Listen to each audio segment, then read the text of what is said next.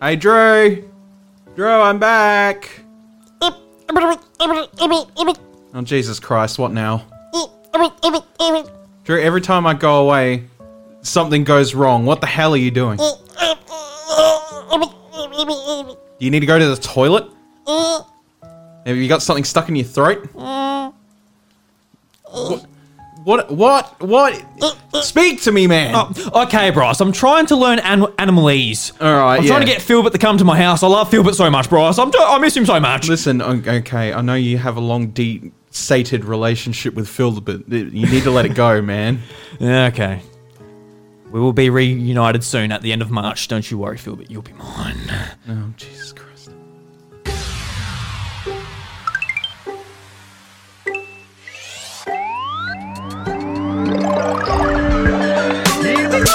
What's up, everybody? Welcome to the House of Mario, the South Australian Nintendo podcast that is backed by 120 Power Star rating. I'm your host, Drew Agnew, and the doors to episode 133 are open. Joining me back in the house is my best buddy, the delightful, the wonderful Bryce DeWitt. How we going, man? I'm back. He's back. I'm back. Just wonderful, Bryce. So, how's it feel back with the headphones on, the microphone in your gullet? I mean, hey, look, look. Uh, we never had micro. We never had the headphones on before. No, we didn't. This Now, we- is- now we've got the RODECaster in front of us. Yeah. Yeah, this has been like a. This is like a long time coming episode where we've got all this new equipment, all this nice stuff, Hmm. and I haven't been back yet. So this is the first episode where we're like, ee, right into it. Yeah, so my new room just got carpet today, so Yeah, yeah. that's exciting too. Spe- yeah, speaking of new equipment, you know, you got nice, fresh new carpet for the room. Your your walls are exuberantly white. Mm, they are. They're they? Yeah. absolutely beautiful. The only thing that we don't have right now is like your desk set up and everything. Yeah, like literally the carpet man just left, so I fe- I just folded out a, a table and chucked the stuff on it. Yeah, yeah. Which reminds me, actually, um, that uh, table that we're going to be using. Did you end up picking that up? Uh, not yet, still at Beachport. All right, okay, Yeah. we need to do that. Yeah, Yeah. there's a bit of a dust off, and the mics can just live on there, and I can just bring the RODECaster between my two desks, depending on what I'm doing. Yeah. So I suppose I suppose without going into hyper detail, like it's it's pretty empty now, Mm. but you really want to make this room look something fantabulous. Mm, yeah, it's gonna have soundproofing and all that fun stuff. Soundproofing, Yeah. LED, LED lighting, and everything, and Yeah. yeah, So if it sounds a bit echoey at the moment, we are sorry about that because of the circumstance we're in. Last week, it- I didn't do the podcast last week because I had like no rooms with carpet, yeah, yeah, literally. So I'm like, uh, Echo tell you what, everywhere. Yeah. I'll tell you what, maybe- yeah. I mean, it doesn't sound too bad on our end, at least. Mm. I'm like listening through here, and it doesn't sound too bad. because I. I had it organised with Buddy Watson. We were going to talk about the uh, Animal Crossing Direct, um, and I just I, I messaged him like, uh, mate, I don't think we can do it. Too much echo, too much going on. yeah, you're literally like, and I mean, like, you have been pretty damn hard at work for what it's worth. So it's sort of like, Mm. well, yeah, I mean, you might as well just take that opportunity to not worry about it too much and get everything done and then stress about it later. And I mean, like, here we are. Here we are. Here we are. I didn't watch the direct, mind you, but here we are. Yeah, so there's going to be a lot going on this year as far as like content and that goes. Once this room's set up, we've Oh, got, yeah. we've got a lot of gear sort of um, coming, which will let us do a lot more things, and I'm really looking forward to it. Mm-hmm. Got nothing to say at the moment as far as that goes, but I'm excited. Are you excited, Bryce? I'm excited to get it set up and you Mm. know have like a permanent home. You know, Yeah, the house ra- ra- rather than that know, rather than this plastic table. this plastic table. I mean, you can hear it when I flick. It's like, It's like the table everybody uses at Christmas. Put on the ham, put Yeah. on the, the cheese. yeah, you put like a crappy two dollar Mm. plastic tablecloth over it that you can just chuck out later. Yep. But like you know, at least the next table we're we're on, it'll make less of a, a more of a, you know, like Yeah. a, a bit more of a thud because it actually hurts the finger now. Mm, here's the thing else. So you won't be flicking my table? No, That's good. No, yeah. And I mean if we bump it it won't make so much noise too. I mean that's I think that's probably gonna be the biggest thing is that we've used this table for so long.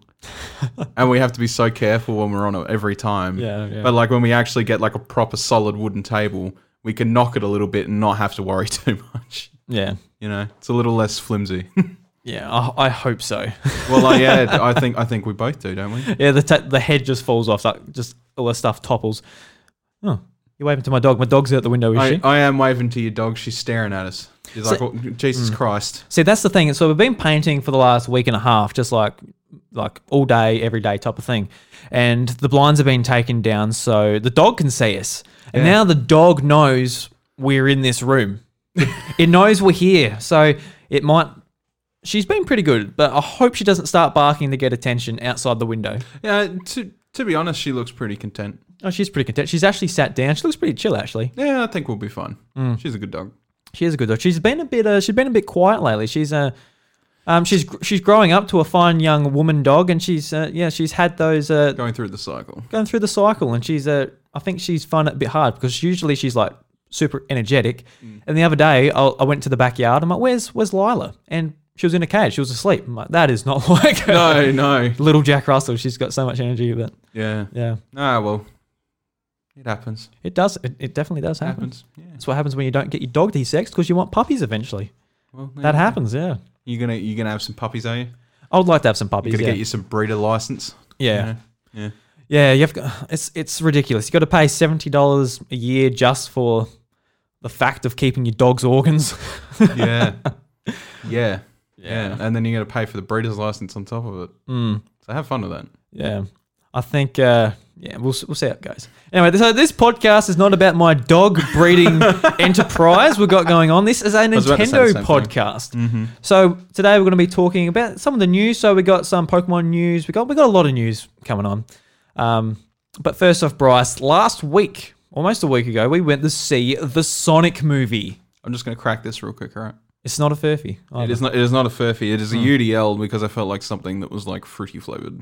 fruity. There you Ooh. go. So that so that's a green apple. That's nice and crisp. that takes me back to when I was eighteen or so, Oh yeah, absolutely. Yeah. drinking the green apples. I still have one every now and then. I don't buy them very often anymore though. See, I guess since I'm the host, I'm kind of like the sober driver. So I'm just I've just got a glass of water. I got, I got to drive. I got to drive you home. No, you Um, don't. I'll drive myself. Thank you. Very much. okay, fair enough, fair enough. So the Sonic movie, Bryce, we went to see it last week. Um, it was meant to be like, oh, you know, let's uh, let's catch up. Let's just go and watch a movie. You know, something to do, something to you know get us out of the town and whatever. Um, and you ended up bringing your daughter Evie, and I was sort of relieved a little bit because it's like, oh, well, we don't have to look like two weirdos just going to the Sonic movie by ourselves. No, no, we're taking the kid. She wants to watch it, Yeah, she wants to watch a Sonic movie. but really, we were the ones that wanted to see the Sonic movie. Uh, yeah, and I think like the thought behind that was mostly like, well, we went and saw Detective Pikachu for obvious reasons, and we loved it. And like uh, with the Sonic movie, uh, if if it was still they stuck with that bad design choice, I don't think I would have bothered Yeah. for Sonic itself. Like, I think I think promoting those good de- those good choices in filmmaking or video game design or whatever it may be Mm. warrants me enough to go. Okay, now I'll go see it because they deserve, you know, that recognition for actually doing something proper and not just cashing in, Mm. which was something that Uwe Boll did with video game movies for how long? Twenty years, A long time. twenty years, something Yeah. like that. Yeah, like ridiculous amount of time. So yeah, um, I guess the story was like you know pretty run of the mill, but it was an enjoyable movie to go and watch. It was just fun to watch. I think. Yeah, it's just a fun movie to go and watch. Like I, I wasn't expecting too much, and I sort No. of I got what I wanted really, just a fun, enjoyable, you know, kids movie really. Yeah. It's- It, it, it, like I said to you, it kind of reminds me of Garfield. So Garf, the first um, Garfield movie back early 2000s, I can't remember now. I was like, it's 2003 actually, I think it was. Doesn't matter. Um, but it's just like the typical thing. Like I got to get to this location. It's like a bit of a trip to get there. They get there. Congratulations. You know, the movie ends how it ends.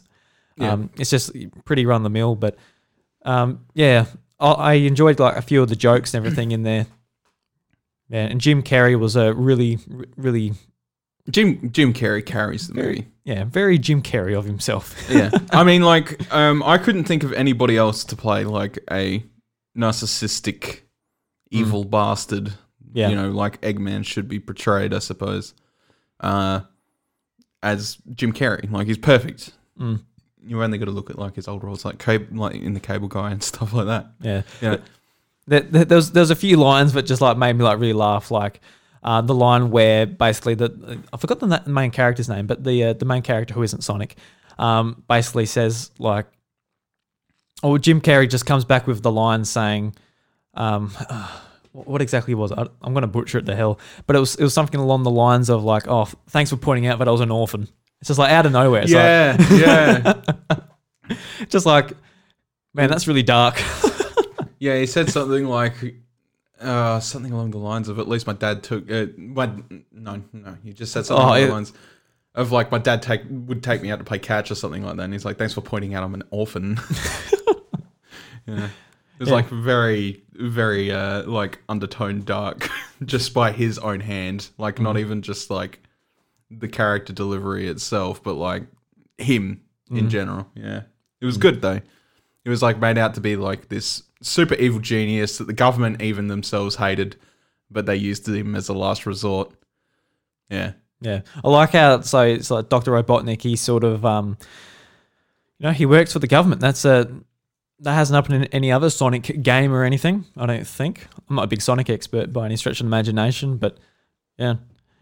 And it was funny too that like they sort of they called him Doctor Eggman just as like an insult, not actually like not actually having his name as Doctor it's a Eggman. really good way to do it. It too. was, wasn't it? Yeah. It was a great way to do it because, um, like they, they Sonic calls him Head Eggman based on his robots because they all look look like friggin' eggs. Yeah. like all of them, and that just makes so much goddamn sense. And it's just like, well, before it was basically like differentiating on what region you came from. Really, it's like it was either Robotnik or it was Eggman, um, and they didn't really have like a disparity of like which was more appropriate as a naming convention. But Yeah. now it's just like his name's Robotnik, but Sonic calls him Eggman because his robots look like eggs. Ha. Perfect. The kids will love that one. yeah. It's good. Um, I think uh, maybe the movie took a little bit of a hit uh, due to delays and extra budget that had to go into remaking Sonic and like redoing all the scenes and stuff. Um, there was a lot of sort of pop cultural references in there that you would have heard about by now if you've Yeah. been on on the internet, like flossing and flossing Sonic. Oh my god. Um, because in the it wasn't once; it was twice. yeah, in the trailer he did a different dance. yeah. He did like you know the the one he does in the game, but in the movie he does the floss, and that that was the one time in the movie where I'm like, oh no, No, no, and then he does it again like towards the end. I'm like, no, Mm-hmm. don't do the floss in this movie. Yeah, that that's the thing though. they, they really they really want it to appeal to kids, and thanks Mm. to it is a it is like a huge thing thanks to Fortnite. Yeah, And you know, you shove a reference like that in there, then they're like, "Look, Sonic's doing the floss, mum." and there you go. You know, it's, that's that's what gets them the money. They're like, "You should go watch the Sonic movie because he flosses." Mm. And then you know that's when they get more sales. yeah, yeah. I guess if that's the uh, the thing that I disliked the most about the movie that Sonic did the floss, Mm. I guess that's a good thing. Like I'm with movies, I'm really easy to impress. Like I, well, not impressed, but just I go in there, I watch it, I generally enjoy it, unless it was like real trash. I think I think the last two movies, so we've got Sonic and we've got Detective Pikachu. I think they are a wake up call to like how good video game movies can be without them hmm. being just absolutely tarnished to hell. I mean, we've had video game movies that sort of last the test of the time, like Resident Evil and Tomb Raider and stuff like that. They all relatively got decent reception and stuff like that. But when it come to like the Mario Brothers movie, we all know how that turned out and Funny. um, a Mortal Kombat movie, uh, there's a Street Fighter movie.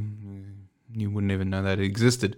Like Yeah. there's there's like a whole there's like a whole plethora of just like real cashed in sort of things. But I think this may be like a really good turnaround. Uh, thanks to Detective Pikachu mostly, because they were like, oh hey, let's just put in 100% to this movie and then the Sonic movies come around and they've actually listened to complaints as to not screw everything up. They fixed it up and like I mean it's not as resounding as Detective Pikachu was, but there's a lot of yeah, it's it's it's pretty pretty good. You know, for what it's worth. It's not like 100% true to form, I guess, for Sonic, but it's it's close enough that it's believable. Yeah, yeah, it is. Yeah, Yeah, like it, like it's a believable thing uh, that could have happened to Sonic in general, not uh, to plumbers stroll around Brooklyn with jetpack powered boots that make them jump higher, and Koopa's just some King Koopa's just some guy with cornrows. Like, I love that. oh look, ev- everybody. So I think I think everybody has like a little a little passionate uh, bit of themselves with that movie, Mm. but it's not because it's like the source material. It's because haha, Yeah, yeah. it's funny because they really tried too hard to make this fit Hmm. into live action. Yeah, I, I think I think the. Mario Bros movie. If you go into it like this is so bad, that it it, it actually becomes good. Yeah, If you watch it that way, it's it's a good watch in that. It isn't like a bad so bad it's actually bad. no, Yeah. Yeah, but I mean, hope it'll probably. I I don't think it'll ever be forgotten about, but it'll be a weird weird contrast when um what was it, what was it Illumination Studios uh, finishes up on the Mario Bros movie. Yeah, so yeah, I'm looking forward to that. So thinking about these couple of movies like Detective Yeah. Pikachu and Sonic, um, it's getting me thinking about what the Mario movie could look like in 2022 or whenever it launches. Mm. Yeah, It also makes me wonder what um what else will be coming out in video game media. Obviously, like recently in recent times, we've had some really good stuff like Castlevania, Hmm. for example, which I really got to start watching the new season of that. yeah, I think I've only, I think I actually did start, but I only watched one episode. But Castlevania is stellar, and then the same, the same guys directing um, Devil May Cry, uh, Devil May Cry one. Um, Devil May Cry's already had an anime before, so it doesn't really seem too, too hyped about. I guess, but Hmm. I mean, it, it it's it's going to be there. There'll be Devil May Cry. I know that Final Fantasy 14 is getting a full live adapt. Um, I don't think it's live adaptation, but it's getting a full adaptation Mm. um, by somebody. I can't can't remember which director it was, but it might have also been Castlevania's director. right. But and the way they they want to do that is they want to catch up to where the expansions currently are for the game, and they want to bounce off each other with ideas. Like they've got some really good ideas going off uh, video games at the moment, but they just uh, they got to keep that momentum up. That's you know been brought by movies like Detective Pikachu and even Sonic, Mm. um, and stay true to the source material and really run it forward. And yeah, again, I think Sonic did it pretty well. Um, it's definitely not as good as Detective Pikachu, but it's it's definitely up there. It's pretty good Yeah, And- video game movies, anyway. yeah, because like on, on the PlayStation side, they're trying to get the Uncharted movie off the ground, and it keeps on losing directors and everything. And um, a game like Uncharted, that's also kind of odd to want to make a movie about it because you've got Indiana Jones, which is the inspiration or a lot of the inspiration for Uncharted. And then with Uncharted, say a 10 hour game sort of compressed into two hours, you're not getting the amount of character or story into that. Yeah, and I feel like I feel like those games are very much driven on their plot. Yeah, 100%. Yeah. Like just just the only reason I haven't played them is because I, I played I played a minor amount of the first one. Mm. and I know it's not much of an excuse, but I played a minor amount of the first one. I just remember being frustrated. I'm like, eh, I can't be bothered. yeah. And then- because I played I played Tomb Raider before I played that. Uh, Tomb Raider 2016, 17, whatever it is. 13, I think. 13. Fuck. Yeah, yeah. It's, it's, Long time ago now. Yeah. Holy crap. But yeah, I played that before I even played Uncharted, and that honestly was just a better experience Mm. Um, than what Yeah. Uncharted I was. preferred the gameplay, but the story was better in Uncharted. Yeah. I just can't. Be, uh, you can't get me invested unless like both are like semi decent. Decent. Mm. Like I, I can deal with like a half-ass story as long as the gameplay's decent. Mm. Uncharted 4, that game, the gameplay in that was, I felt it was a lot better. But anyway, we don't have to digress into Uncharted talk. Yeah. no, no. Um, so just talking on movies, it was a Pokemon Day a couple of days ago, and they released the remake of the first Pokemon movie, uh, Mewtwo Strikes Back, uh, ba- ba- uh, Back Revolution, I think it was called. Evolution. Evolution, yeah. And going into it, I thought they might change it up a little bit m- more, but it is literally like a frame for frame remake, just in 3D.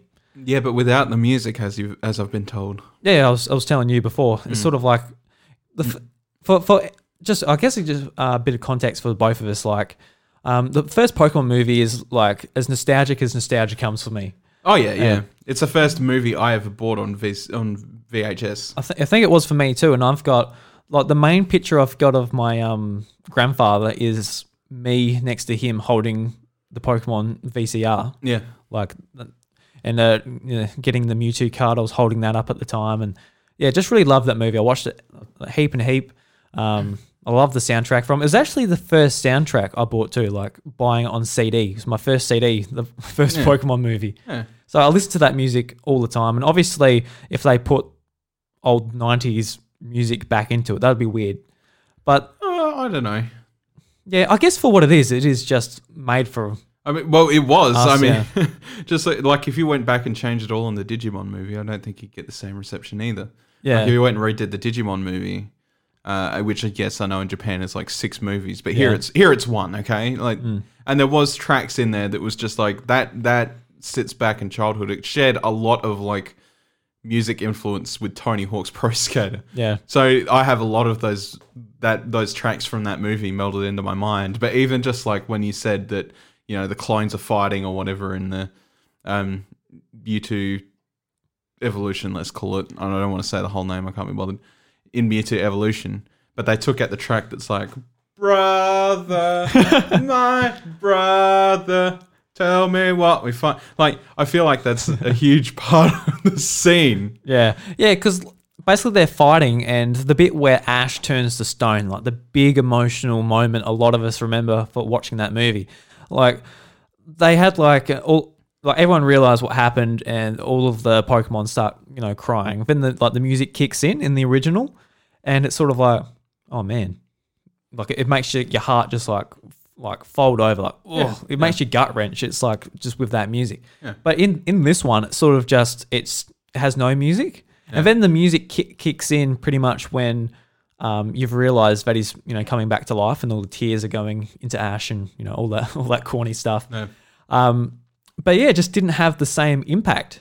No. Um, and like a lot of people on Twitter and saying like, oh, you know, I didn't want to cry, but I cried again after watching this movie. And um, I think a lot of people are having that sort of um, that feeling towards it. But yeah, it just sort of missed the mark just with the music cue for me. I, I know that's sort of like a weird thing to like point out, but that's It's it's not really because, like I said before, I associate a lot of those songs that come from those movies with my childhood. So it's sort of Hmm. like, yeah, I could not imagine it holding the same amount of emotional weight at all if it doesn't accompany it with the same sort of, you know, Mm. musical, I guess sound sound design, music design, yeah. So whatever it might be. I think I think it just sort of missed the mark on the soundtrack for me because it had like Yeah. s- some of like the um, main music pieces in that were sort of uh, music you might recognize from the anime, or a, a lot of it was from say the anime, like the first season and stuff like that. But yeah, it just didn't have the same sort of kick the original had for me. Yeah, but as far as the animation goes, like there, there were some points in there where I'm like, this looks really good, looks really cool. And there were some points where like the animation was just a bit weird, and it just sort of made me notice it and just and pulled me out a little bit. I think that's the uh, strange thing with it for me is that there's a lot of expressions you can pull off in anime, but you couldn't pull off in 3D. Mm. So I feel like it would probably just be pretty jarring to me. Yeah, like it's, it's on Netflix. Obviously, go and watch it. It's uh, it's available if you're uh, subscribed to that. And Yeah. yeah, Yeah.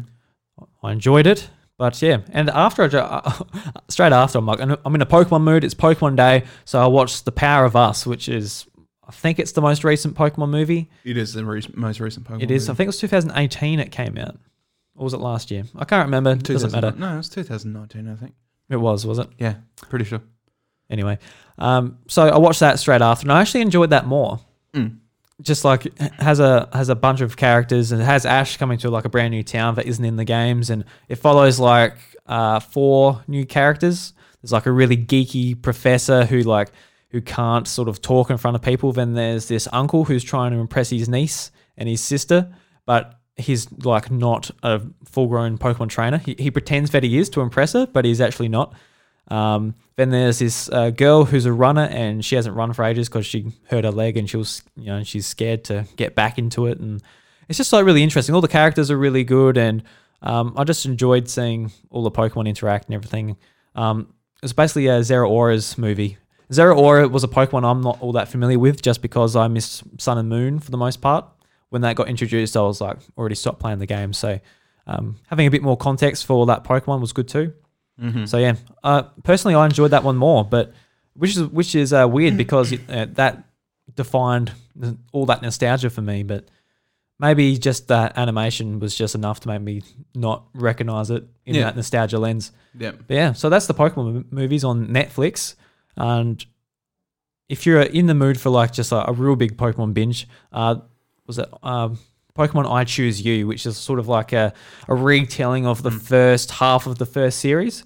Um, it doesn't have um, Misty and Brock, but it does have new characters. has new characters Mm. uh, and it is more centric on the thing that was tried to was, Of was Ho- tried Ho-Oh, to yeah. line up on episode one with Ho-Oh, so they make it more of a thing. Yeah, so he basically Yeah. gets the rainbow feather, then he's got to go and find Ho-Oh, which is really cool. I really enjoyed that movie. So Yeah, it's a yeah, good movie. I watched that one a fair while ago. So Yeah, it's Marshadow's movie. yeah, Yeah. Pretty, pretty decent movie. yeah, you watched it. Yeah, Yeah. yeah, yeah. I watched it. I watched it with Evie.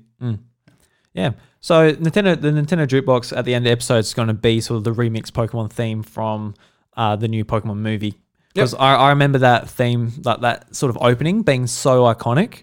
I absolutely loved it. Obviously, listened to it on that CD I bought a 1000000 times, and yeah. Do you remember um Vacation, the song in the Pikachu short? Vacations where Yeah. wanna be. Party on the beach and the party is free. Now we're gonna do do do do do do do. We don't need a rain. It's time to celebrate. I Bom, need bono, a break. bom, I bono. need a vacation. Yeah, I, I love that. yeah. Uh, I wish that made its well way into this too, because that was like one of my favorite songs. I remember like putting it on like my old CD player and dancing to it. I can't That's awesome. dance, but it's mo- probably like a bob or a jump, a kid jump. Yeah. Vacations where I wanna be. Party on the beach and the party is free. So since you've been gone, Bryce, you been playing anything? What you been up to? S- Since I've been gone, I haven't really done. no, um, it's been it's been really busy. Uh, just I guess in the, the emotional standpoint with the the thing I talked about last week when I was briefly on. Mm-hmm. Um, so that's been a big that's been a big deal. Uh, my spare time has been sort of just devoted to chilling out as much as I can because um, it's it's been a bit of a weight to carry. Yeah. So at the moment, uh, well, at the time, I was uh, for the most time for the most part, I was playing a lot of Monster Hunter World, a lot of Monster Hunter World. I think I put in Iceborne came out, and I think I put in 140 hours in the first week and a half Jesus. in my spare time.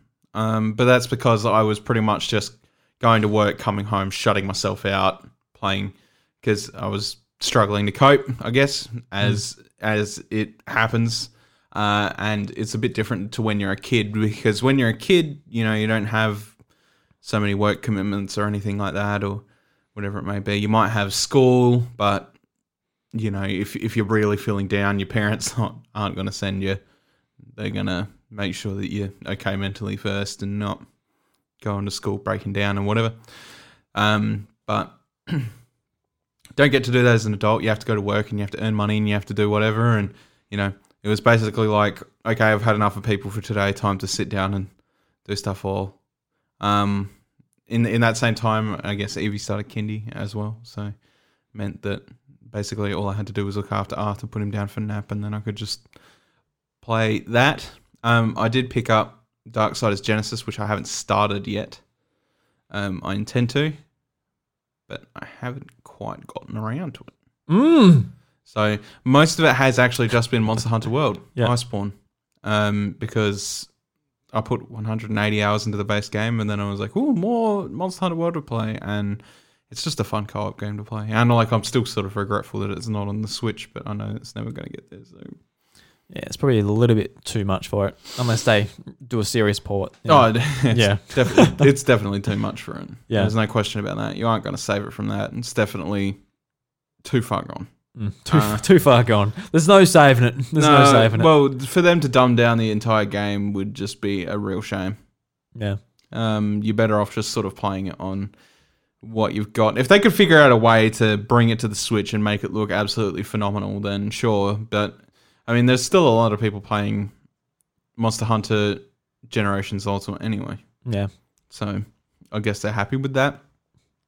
I think the only thing that really ticks me off about the old games is they feel a little bit more clunky than what World does, and the fact that it's not big open areas and you have to transition between them like they were segmented off. Like I, I hate that, and it bugs me so much. Yeah. Yeah. Um, so I guess you know, Monster Hunter World gets my time, and hopefully that means it became in the time that I was playing Iceborne. It became Capcom's biggest selling game. Hmm. That's huge. You think about like all of Capcom's games, Devil May Cry, Resident Evil, stuff like that. Things that you would expect to sell way more because people know a lot more about them. Yeah, because they're, they're all iconic. They're Yeah. all iconic, and yeah, that's right. But like Monster Hunter did not do as well as it in the West than it did Japan, but because of its reach in uh, in Western culture, it's pushed the series all the way up to the top again. like, well, for its first time, I guess, all the way up to the top. Yeah, they sort of smartly like looked at you know what um, is working in the sort of games industry at the moment, whether it's Destiny and sort of these online, always Yeah. online games, and they sort of pushed in that direction and made it a bit more simple to get into it. And It's a very well managed game. yeah, I think that's at the end of the day, that's what got them in the spot that it is. Um, it's constantly updated. There's always events going. It's it's almost like a co-op uh, MMORPG because MMORPGs they have events and shit all the time, whether it's for Christmas or Valentine's or whatever. But co-op, co-op Happy Valentine's Day. Let's slay some animals. yeah, exactly. Um, but you know, a lot of um, a lot of co-op games don't necessarily do that. Hmm. I feel, at least not in sort of probably probably a couple of years ago. I feel like they're trying to make more of an effort to do it now, but I feel like Monster Hunter sort of refreshed itself enough. They keep up with Monster Hunter Festas and like offer bonuses for everyone and they're always introducing new quests and new monsters and stuff like that and it's sort of just really sort of ramped up and become this lovely little i guess gold mine for capcom Mm. um, and uh, you know what it's it's a good one so good on them Yeah, I'm, I'm actually meaning to get into it. I've got a I've got a copy downloaded. yes I just haven't had anywhere sort of to play it, but now my desk is going to be set up again, and uh, looking forward to getting into it and jumping into it with you. Um, Ash actually said uh, he's going to play with us. cool Ash, um, you guys might remember him from the PAX episode that got cut short. yeah If you can remember him from there, you've got a good memory because yeah, that episode did get cut short, unfortunately. But, yeah. Um, as far as stuff I've been playing, I've just been playing Pokemon. They've had the Pokemon Day events, sort of uh, Mewtwo and raids. i didn't get around to that Um, yeah, but, but the main thing I was after was uh, a flame orb. So basically, they introduced the starters into uh, the Kanto starters into raids. Um, so if you beat a Charmeleon, you got a flame orb. Um, and what a flame orb basically does is you put it onto a Pokemon and it um, it burns the user. And you might be thinking like, why would you want that? But um, there's an ability my Milotic has that once it's burnt, its uh, defense doubles. And also, if it's burnt, it won't be able to get put to sleep or paralyzed, which would be worse than burning. mm-hmm. So, yeah, and th- to get a flame orb was like really difficult. You had to uh, beat the Pokemon League, and then it was like a random chance of getting an item from the ball guy, and it was really rare. And there's like people, there's, there's a lot of people on my timeline on Twitter basically saying like, "God damn it, where's this flame orb?" Like they've been looking for it since launch and they couldn't find it. So it was a bit of a, a real blessing to sort of just uh, be able to beat a Charmeleon, get a flame orb, cool. did you get a, did you get a couple Uh, no, I just got one. Because for some reason, like I find, I, I could find lots of uh, Wartortle. Um, I could find a lot of Ivysaur, but um, yeah, Charmeleon was just hard to find. I only found two of them. One of them did I did not get the drop. The other one I got it. So I'm like, okay, cool. Um, so I think by the time you're listening to this or whatever, I think that like the events for Pokemon Day are over. I think they finished. they on, were over yesterday were they? I thought they finished on the third, but okay, they were over yesterday okay. sucks because um I, I'd completely forgotten about it and because I'd been Hmm. working so much over the weekend Yeah. uh, And, and Mewtwo, Mewtwo was a, a beast to take down. yeah Um, if if someone brought, if one person brought in the wrong thing, you guys, you weren't um, beating it. no Uh, there was Joe on Cerebi. He pointed out that uh, Marshadow was the best Pokemon to bring in, just because it's able it's able to hit it with a super effective attack and also steal its uh, stat gains. yeah So that came in handy. So I need the only I didn't really have anything good against it. To be honest, I had my Chandelure, which had Shadow Ball, which was super effective against the Psychic typing. But and you could save yourself from um Aura Sphere mm, because ghost typing yeah. Yeah. So I had that, but yeah, I didn't have anything really good, but it, it did the job s- when um other people could bring it in. Yeah. So yeah, I haven't been playing much. I've been doing a lot of painting and stuff, painting the walls. Yes, you have. Yes, I have. Yes, you have. I've seen the work. Yeah, yeah. You can see Very it. good. You s- smell the paint fumes and the carpet fumes. Beautiful. Oh yes. Oh. Uh, Delicious. now I'm feeling a bit dizzy. Yeah, are you? so, Bryce, you ready for some news, mate? All right, mate. Ready for some news? Let's get in some. So, where's where's the warp pipe? Have I installed it in the new room? Can you see it there somewhere? Uh, I think it's in the corner. All right. Oh, well, you jump in it. Oh, well, all right. Let's. All right, see you, mate. Uh, wee wee. Is that all? I fight for my friends. Woohoo! My body is still So, Bryce, there's been a lot of Nintendo news uh, last couple of weeks. Obviously, I missed last week because of the echoey room. Hello, hello, hello. Hello. Um, but the main thing that sort of happened was the Animal Crossing Nintendo Direct. Yes, it did. Um, I don't want to go too much into it, mainly because you know it did happen uh, a couple of weeks ago now, and uh, you guys listening, if you're really interested in it, you'll know everything about it. That's right. Yeah. So, but I just want to I want to bring up just a couple of things. So they went over Nook Miles, sort of the achievement system, and how you can get to other places. Um, and they just like reiterated a lot of things. But what they showed, which was really really cool, was the sort of the ability to uh, just put whatever you want onto the island. So basically, did you see this at all, by the way, or Uh, you got no idea what I'm on about? Uh, if you mean like you could edit it as much as you wanted. Mm. So, like, you could, for example, if there was a river in your way, you can create like a dirt bridge over there, and it just becomes like a strip of land. Yeah, so they um, showed that eventually throughout the game you can uh, get access to permits, so you can put your own paths down. You can then you can actually like hack into the ground itself. You can put rivers wherever you want, uh, do waterfalls, all this type of thing, and it's sort of like it brings Animal Crossing from like all right, this is like a nice little chill life sim game into like something more like Minecraft. Yeah. even Yeah. you can be like a lot more creative and everything with it and it's gonna i think this is going to be something huge for the game i know It's, so- something it needs. it's big it's, time. yeah it's so funny with everything every little improvement to animal crossing like the people that love animal crossing and know animal crossing are so excited about this. Like oh listen i've been listening to a nintendo guru. He's talking like he loves it's his favorite it's one of his favorite series.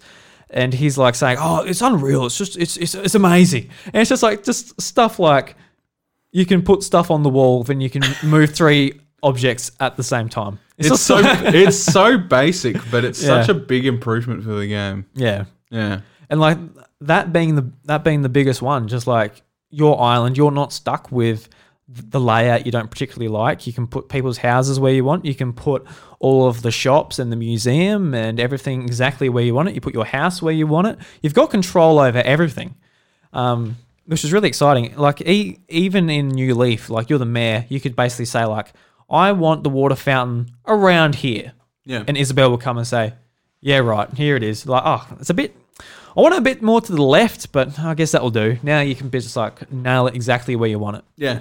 Yeah, for sure. Yeah. And it showed in the direct too that there's like a, a sort of like people made like a sort of like a, a city hub. So it looks like completely different to any sort of landscape we've seen in Animal Crossing because of like you can do like the paths and everything just exactly how you want it. You can have like a section of your uh, island basically being a city, then the other h- half can be like farmland. You can just yeah, I'm really looking forward to it. I can't wait for Animal Crossing. Yeah. Yeah. So yeah, and there's a there's amiibo support, which I don't. I've actually got two Animal Crossing amiibo. I got um animal. I got the uh what's it called? Animal Crossing um festival. Amiibo festival. Festival. Yeah, that's right. Um, so actually, I got that for nine dollars. It came with Isabelle and uh, uh, the dog. I don't know what its name is, but I got it home and I opened the case and it didn't have the disc in it. Yeah. And I actually don't care enough to go back and get the disc. I mean, it's too late now. You've left it far too late. Oh, late. it's way too late. But like even the week of, I'm like, oh, whatever. I got the case. I'll do. I'm not gonna. I'm not gonna sit down and play Amiibo Festival anytime soon. But You could have rang him and just said, "Look, I'll pick it up next time in the in I'm in the mount. I'm not coming back for a five dollar game." Mm. You know, you could have you could have done something. I could have. I mean, that di- you you never know. They might come into shortage of Amiibo Festival, and all of a sudden it becomes rare as shit, but you don't have the game for it anymore, and you know could have could have earned you a couple hundred bucks for your five dollar spend. Yeah.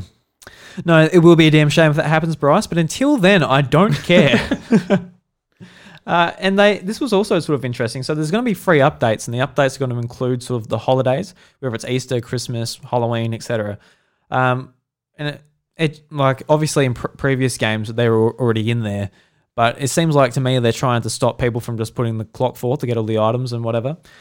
They Uh-huh. seem they seem to be very uh, on top of things just to stop people from getting things easy, whether it's like the cloud save uh, ban or like putting stuff into they updates. did say they were going to have their own thing though, didn't they? they are, but it's going to be only if you lose your Switch. Yeah, it's So- like a one time use thing. yeah, yeah. So Okay, it's not exactly what people are after, but yeah, but it's good enough. So it's like better than nothing. yeah, Better than nothing. it's like I'll, well, I'll say that. Yeah. You know, if you've got your Switch and you've been playing Animal Crossing for the next four years, and all of a sudden you're like, oh no! At least you have it backed up It- what um because you're not going to be playing it for the next ten, surely. I'm just curious of what's going to happen, say, when, say, the Switch Pro comes out. We're like, yes, I'd love to buy this a new unit. Thank you very much, Nintendo. You get it. So I want to play some Animal Crossing.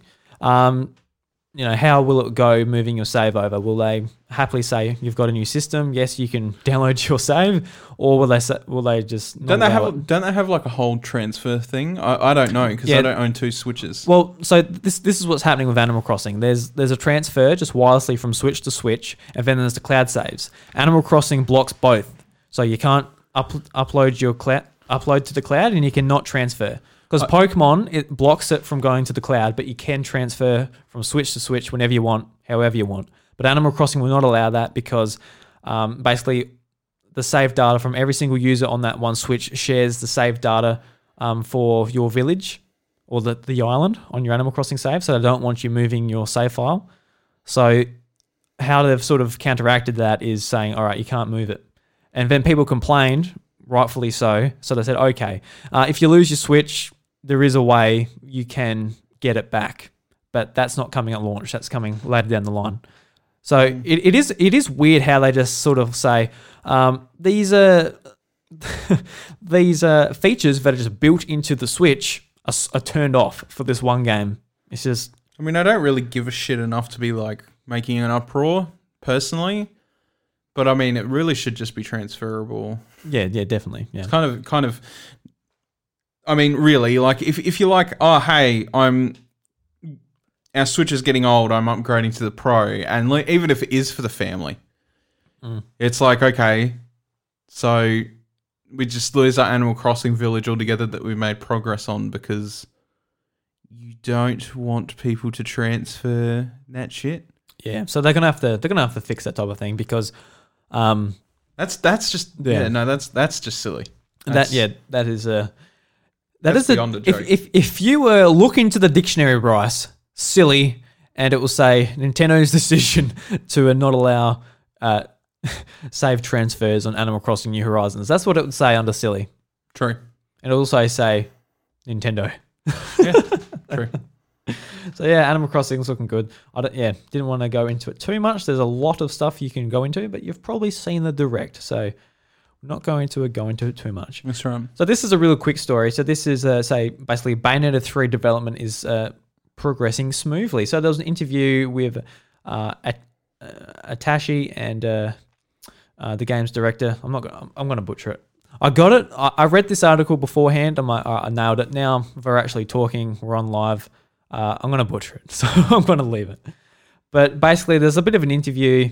Um, and at the end, they say that you know, Bayonetta's development is progressing smoothly. Actually, there's a lot of info hidden in the teaser trailer back in 2017.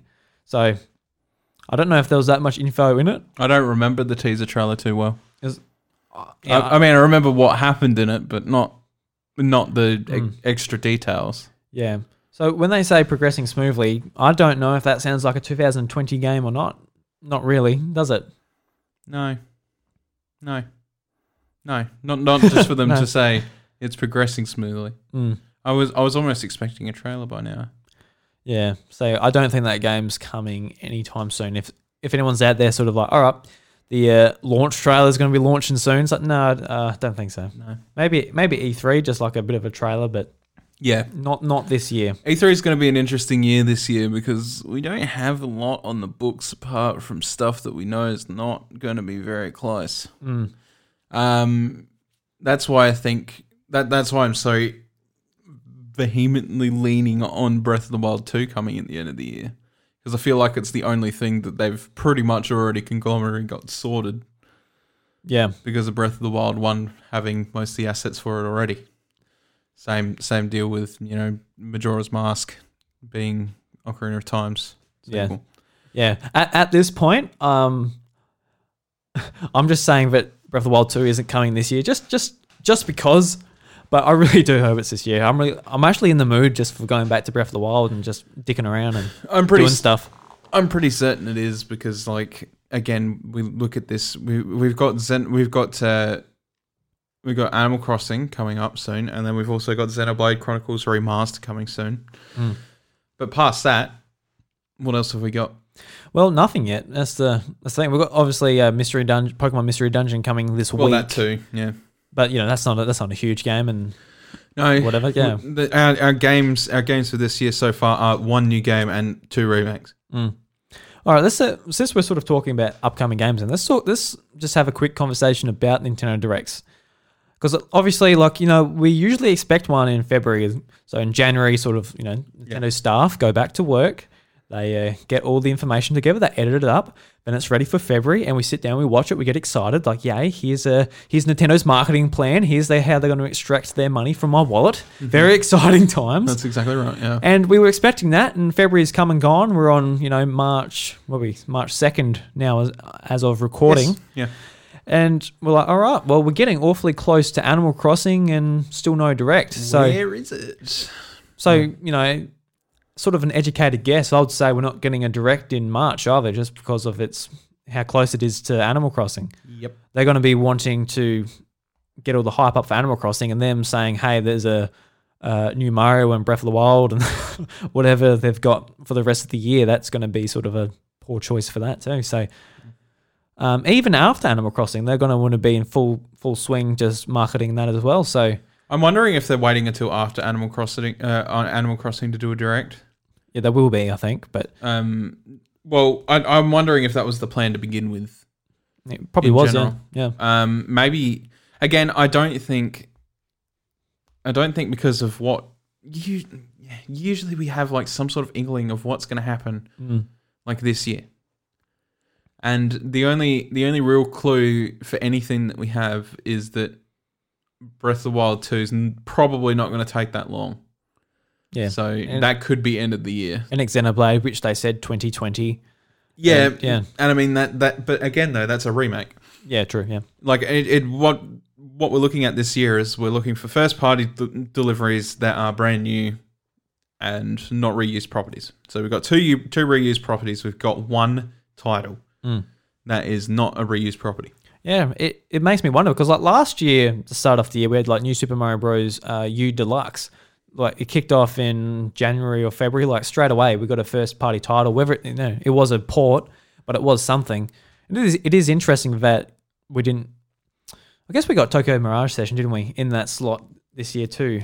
Which is also Yeah, which also reused property. yeah, which I did forget about. But it, it isn't. It is something to be like, you know, buy. In- That's also now. an Atlus delivery though, for the most part. yeah, yeah. You know, yeah. Whereas, um, Yeah, obviously Mario's Nintendo. All Yeah. Nintendo, yeah. yeah. Yeah. So yeah, I don't know. I, um, Yeah, it's, it's going to be an interesting year, sort of just leading up to PS5 and Xbox Series X. Just um, and Nintendo saving, like saving the bullet in their chambers. Sort of like, all right, we've got to save this. The start of the year is very quiet. A lot of stuff got delayed, so they might look at it and say, we've got to maybe let's hold this, see what's going on, suss out what Sony are doing with PS5, um, see what the holiday titles look like. We've got they might have a rough idea for Breath of the Wild to you know be their holiday game and what's going to fill out the rest of the year. Well, that's what I think it, the plan is, Mm. and that's why they announced it last year, because you know all know how fucking successful Breath of the Wild was. There's no, there's no it's and or buts. I was thinking about it today. Like um, the significance of Breath of the Wild, and we'll talk about it more late, later, just um, because it is the third uh, anniversary of Nintendo Switch. Yeah. But Breath of the Wild is probably one of Nintendo is, uh, if not their most important game they've ever released. You reckon? Yeah. Just from how how far it brought them back. Just remember our mindset of the Wii U and how far just it brought our uh, passion back for Nintendo. And a lot more people that actually created you know, that passion as well, coming That's back true. from Nintendo 64 or GameCube or whatever it has. Like a lot of people missed, like just e- even Wii. A lot of people are like, all right, that's a casual console. It's underpowered. It's not for me. Wii U just didn't even get a look in. Then Switch brought a lot of people back, and that was because of Breath of the Wild, and it's just huge. Just Absolutely phenomenal. yeah, just you know, ten out of tens everywhere. It was you couldn't you could not ignore it in March No. in 2017. No. So Yeah, you had to pick it up with the Switch. There was, Mm. yeah, no, so yeah, yeah, no doubt about it. it's it's going to be an exciting year, man. It's going to be just how Nintendo sort of uh, competes with the other consoles. I know they say they don't have to, and really they don't. They no, they don't. Ha- they don't have to. They are like inherently vastly different to their competitors, but uh, I think they still need to put an offering out there that makes people go Yay! Yay. yeah. like they still got to get their money at, at that time of year. You know, they're going to go off. New consoles are going to go off. It's going to be a huge thing. But where's the, Ninten- the Nintendo money going if those new consoles are coming out? Yeah, yeah. Because I, you know, if I'm buying a next generation console, I probably don't have a shitload of money to spend on every single little Nintendo game that comes out. It is. It is getting to the point where I'm Mm. considering going down to EB Games in a couple of weeks' time and putting down on an Xbox and paying it off over the year, just so when it comes to that time of year, which is always arguably a really shit busy time of year, Yeah, um, that I can get. I can grab a console. I already have it paid off by the time I get there. But then you know, if Breath Breath of the Wild two is out a week after the, that console comes out, then I'm not going to be broke Mm. to go and you know pick that up. I'm I'm ready to pre-plan this year. Obviously, it's a huge deal. It's been you know seven.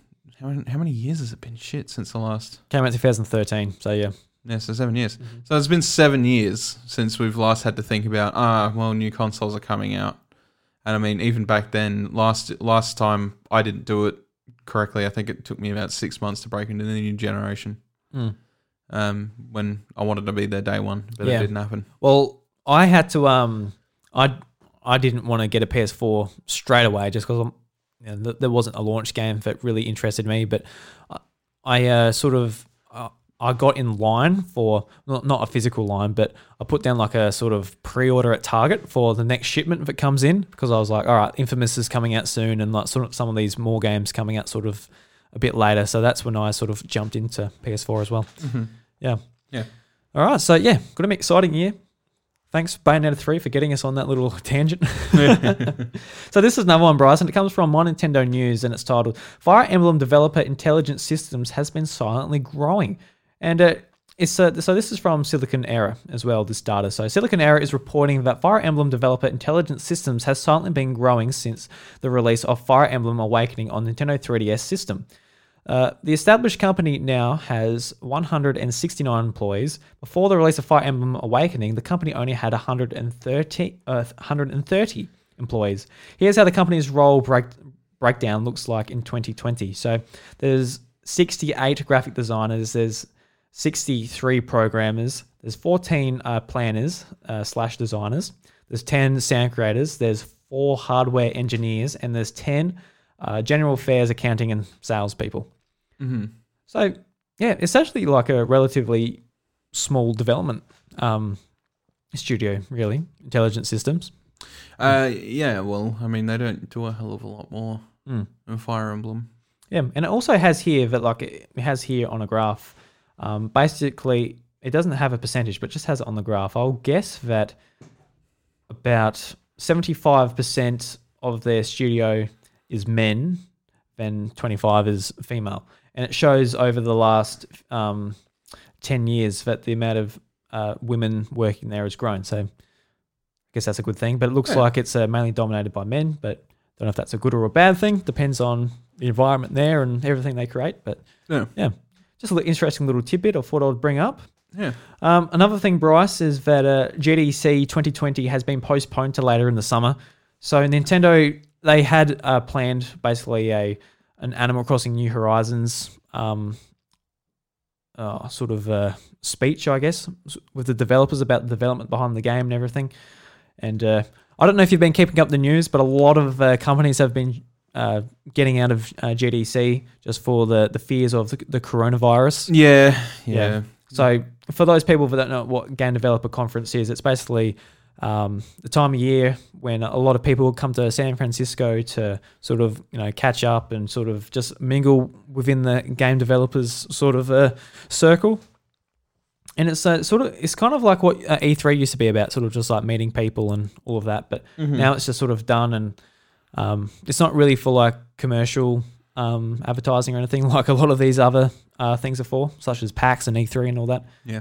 Um, so yeah, it, it was sort of uh, listening to all the news sort of crumble. It sort of started off with PlayStation saying they're not going because they don't want to expose their staff, and it just EA joined them, and company after company just said, "All right, we're not going," and they started. They said they'll do their own thing online. Um, so yeah, um, Nintendo never actually said that they weren't going to go, but now they aren't going, at least until later in summer, which is American summer, obviously, because it's Yeah. in America. so yeah, what do, what do you what do you think about that, Bryce? Was it all, all the fears of the coronavirus and everything, how it's sort of affecting the travels of uh, people working in the games industry, and I guess more importantly, just the, the world in general. Well, the thing the thing is, is I think can't can't remember, who said it, but they th- they think that it'll probably take about another sixty days for them to sort out something that can Mm. at least combat it. Um, I mean, it's a- it's a scary thing. Uh, a lot of people seem to be dating it. It always happens when you when you're in a century in the twenty in the twentieth year. So in twenty twenty, Yeah, always happens every 20th year of the century that we have like some sort of major plague that uh you know keels off some of humanity but like because uh of modern science and everything you know this one probably isn't going to do as much damage um hopefully, yes. well, yeah, you'd want to hope so. But like, it, it's just it's funny how like it's sort of all lined up, but just that neatly and perfectly over the last couple of centuries that we've always sort of had one around this time. I also feel like it could just be me, but I don't feel like this one has been half as devastating. I mean, I know they're quarantining and quarantining uh, a hell of a lot of people and you know stuff like that, but I don't actually think it's not it's not passing as like quickly as say like the back black plague or something was. yeah, I mean, at, least from my perspective, there seem to be um, They're keeping it under control. keeping it under control. Like a lot of, obviously, in China, there's been thousands of deaths because of it, but at least in uh, you know America and Australia, it seems to be sort of uh, controlled. I because I remember in Adelaide, they said, "Oh, you Most know, countries, it is. yeah." In Adelaide, there was a someone had it and they uh, didn't tell anyone, and they like went around the city for a day, and that was like the weekend I was going up. I'm like, "Oh no, I don't want to be the person bringing back Coronavirus. coronavirus to our small town. I don't want to be the paper for that." Did they know they had coronavirus? Uh, I, I don't. I obviously don't know. I just this is what I read in the newspaper and heard from other that's- people. I was going to say But- biological terrorism right there. Yeah, but they went to like a shopping mall. They went to a house inspection. They like you know that they did the they did the rounds apparently before they w- went into quarantine. So yeah. Anyway, like I, good. Mm. I, I do appreciate like um sort of companies like PlayStation and EA and that for saying like you know we'll bounce out. We've got to look after our people. So I I respect that. Yeah, Es- for sure. especially if the people or the staff members didn't want to go because Mm. of, of that. It's a bit of a shame if they said, "Oh, don't worry about it," but Yeah, don't worry about it. You're not getting coronavirus, but like in, Yeah. in reality, like it's it's made its way over here too. Mm. And I mean, it's only I think what was it? I, I don't know how many cases there are in Melbourne now, but I remember the week of there was about six. Mm. Yeah. yeah. So, So I'm not sure if it's grown any more past that, but yes, it's uh, very important uh, that if you feel like there is something wrong, that you go and see a doctor immediately in these trying times. Don't don't delay it because you don't know what you've got. Um, they recommend most people at the moment if you've got a cold, go immediately to the doctor and get it checked out. Yeah. Doesn't matter if it just seems like the common cold. Yeah. Yeah. Because at, at the end of the day, it's a virus and it has killed a bunch of people. And most importantly, Bryce, I think uh, the poor beer company Corona, so the, the, Yeah. the, the, the sales that they're looking at apparently it's go- significantly gone down. And I remember when if the news first came out, I'm like, I wonder how this is going to affect Corona. Everyone's like, yeah, fair enough, dude. That's a dumb thing to say, but apparently it actually has. Yeah, it has. Yeah. I've had to tell people. I don't know why. Like if I if I enjoyed Corona, which I don't anymore because it tastes like piss. Um, because the first thing that But, goes through yes. people's heads is like coronavirus. You can get coronavirus from the from the corona. That's why then in their head they try to link that up. They're like, oh, so maybe the reason they called it the coronavirus is because it formed in the corona factory and somebody got Hmm. it from drinking a beer. No, Yeah, no. it's not how it happens. Co- But co- yes, it does. It Yeah. does when something like that it affects people. Yeah. Corona is Mexican for crown. Yes, that's right. It's not the shortened abbreviation of whatever the virus is. What's it called again? Cor- What's coronavirus's full name? Oh. Yeah, sorry. I, I just Why would you ask me that I question? just put that question on. Why would you ask me that question? Uh, yeah, yeah. The coronavirus. There you go. There you go. Yeah, yeah. What the what the house Murray here? We, uh, we we stay in this house. We're quarantined here. You don't have to. you come here. You won't catch it in your earbuds. No, you won't catch it in your earbuds. Uh, so moving on for from that delicious talk, Bryce. Yummy lemon filled Corona talk. Um, this might actually make you happy. So Sora is currently the most wanted Super Smash Bros. Ultimate fighter in a recent poll. So a Japanese poll which received over 3,000 responses from uh, hat. No, sorry, I'll start again. What am I doing? A Japanese poll which has received over 3,000 responses has Sora from the Kingdom Hearts series as the most wanted character from Super Smash Bros. Ultimate on Nintendo Switch. That was a sentence. Uh, the poll was conducted by Inside Games and received uh, 86.6 male uh, respondents and 8.3 male respondents. Here's the top 15 characters. All right, I'm not going to receive, I'm not going to do all the characters. Maybe I will, I don't know. So, number one was Sora. Number two was Dante from Devil May Cry. Uh, number three was the Hunter from Monster Hunter. Number four was Rex from Xenoblade Chronicles 2. Uh, number five was 2B from NieR Automata. Uh, number six was Crash Bandicoot from Crash Bandicoot. Um, what the hell? number number seven was Waddle Dee. was a Waddle Dee from the Kirby series. Why would you want to play as Waddle Dee? The, you have no idea. Bandana Dee has such a fucking following for Smash. Does it? Yes, like the like the bandana Waddle Dee that's been like Kirby's companion in the recent games. I guess it would be actually fun with like the fighting moves and that does. Um, so I, I ju- I- it won't happen, Mm. mind you. But yeah, anyway, uh, number eight eight was Sephiroth from Final Fantasy Seven. of course. Uh, number nine was um, Aruru from Puyo Puyo series. number 10 was Steve from Minecraft. Your favorite, Bryce? Get Steve in the Minecraft. Get him slapping some foes. Get Steven to Minecraft. He can stay there. Yes. Mm. yeah. Uh, number 11 was Saber from the Fate series. Uh, Anime. yeah. Number number 12 was Kirito from Sword Art Online. Anime. Uh, number 13 was, what does this even say? Don't know. Don't care. It's, it's another anime. I don't know what it is. Uh, number 14 was Goku Anime. from Dragon Ball. And number 15 was Geno from Super Mario RPG. So literally four of those answers are invalid because they never get put in. yeah, no way. But I, I think like the top uh, the top five are definitely doable. Sora, Uh, Sora, Dante, a hunter from Monster Hunter, Rex, and 2B. Um, I think that I think there was actually an article a while ago that said that like, I think Nintendo actually asked Square Enix about Sora, and they said no, essentially. But Because it's not their property to manage. mm, It's actually um, Disney Interactives. right. Um, so Square Enix handle the games and they do the games and stuff like that. Uh, and it has always been traditionally a Disney cross Final Fantasy thing. But uh, if Disney didn't want to do a thing, they won't do a thing. No, and it is Disney's property. So, uh, sorry, boys and girls. And yourself? No, I don't really care. Oh, you don't? No, Okay. no, because of Kingdom Hearts. Kingdom Hearts three has I want to see. completely ruined the entire series for me. No, that's a shame. And the DLC made me even sadder because, and I've only read it. I've only, I've only read and seen the cutscenes and was- what, it- what's to be yeah. expected, and that also makes me disappointed because it's fifty fucking dollars. Oh shit! Is it? It was fifty fucking dollars. Like, okay, put this in perspective. Oh god, here we go. Yep. Hang on, right, listen, Listen, Be very very quick. It's fifty dollars. It is basically a remix of bosses with some new characters to play. Mm. Fine, but fifty bucks for that. for DLC. That's yeah, it's a stretch. That's that's a fucking big stretch. I paid fifty dollars for Iceborne, Mm. and Iceborne has lasted me two hundred and twenty hours.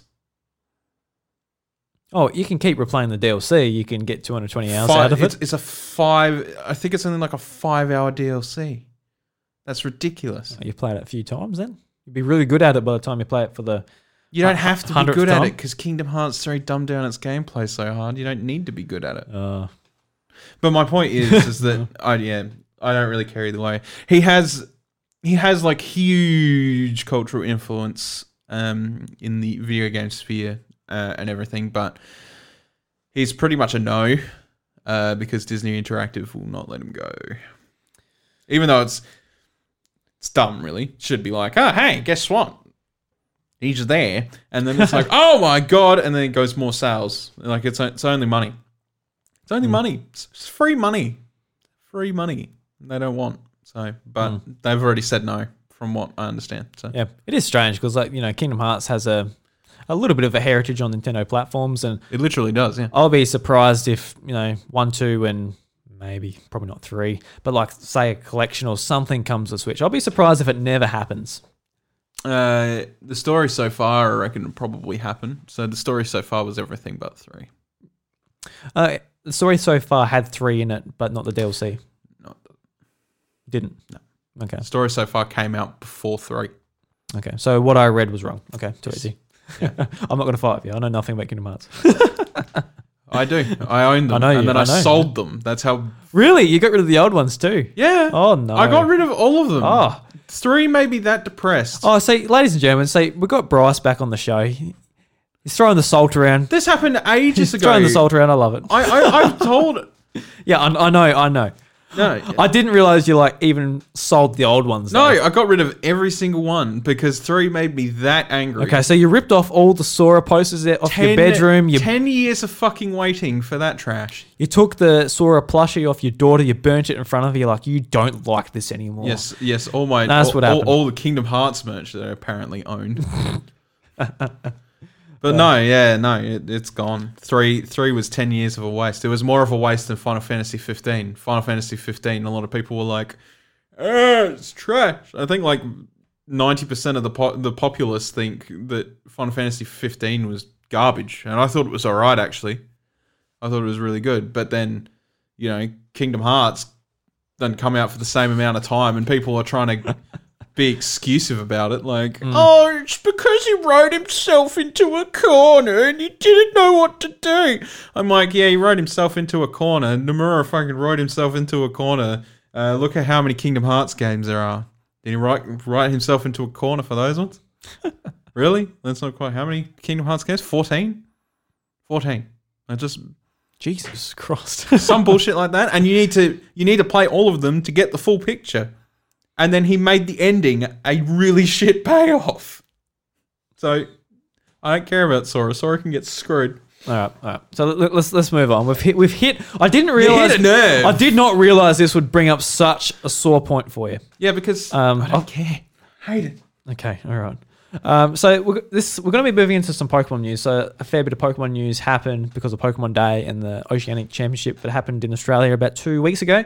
Um, but this one is just a little one, and it's a bit of a strange one. So basically, the Pokemon Company is teaming up with an artist named Daniel Arsham, and he's basically a sculpt a sculpturist or whatever you call it, a sculpture man. Um, Sculpturist. that makes sort of uh, sculptures that look like they've been rediscovered thousands of years after. Mm-hmm. So he's doing sculptures of say Pikachu, Eevee, and, and all that, but it looks like they're thousands of years old. It's, Yeah. act- it's actually really neat. Obviously, we've got no way of showing you on the podcast, um, but we can play a bit of a clip from sort of the introductory thing. I don't know exactly what we've got here, but this is from just like the announcement video. And I don't think these are sort of things you can buy or anything. About but- Pokemon in general was this this kind of fantasy universe that was just outside of kind of normal uh, life. Yeah, man. When I was a child, I didn't really know that Pokemon was from a different country. It just felt like it was part of our culture or, or our um, universe. I feel like that's pretty Um, obvious wasn't that it's Japanese, but that I understood this as a Maybe, but as a kid, you don't really uh, think of those universe. things. no, no, you don't. No. Um, and I think that sort of speaks to its kind of global appeal and its global uh, nature. So a lot of my work really involves kind of integration of things from everyday life or popular culture. So it's natural to bring in um, Pokemon into my kind of universe, right? And a lot of my work is about imagining a future in Thanks, a thousand or ten thousand years um, that contains the remnants of this kind of era, this culture. Um, and so when we think about these kind of significant icons, right, of an era, Pokemon fits into this moment in time.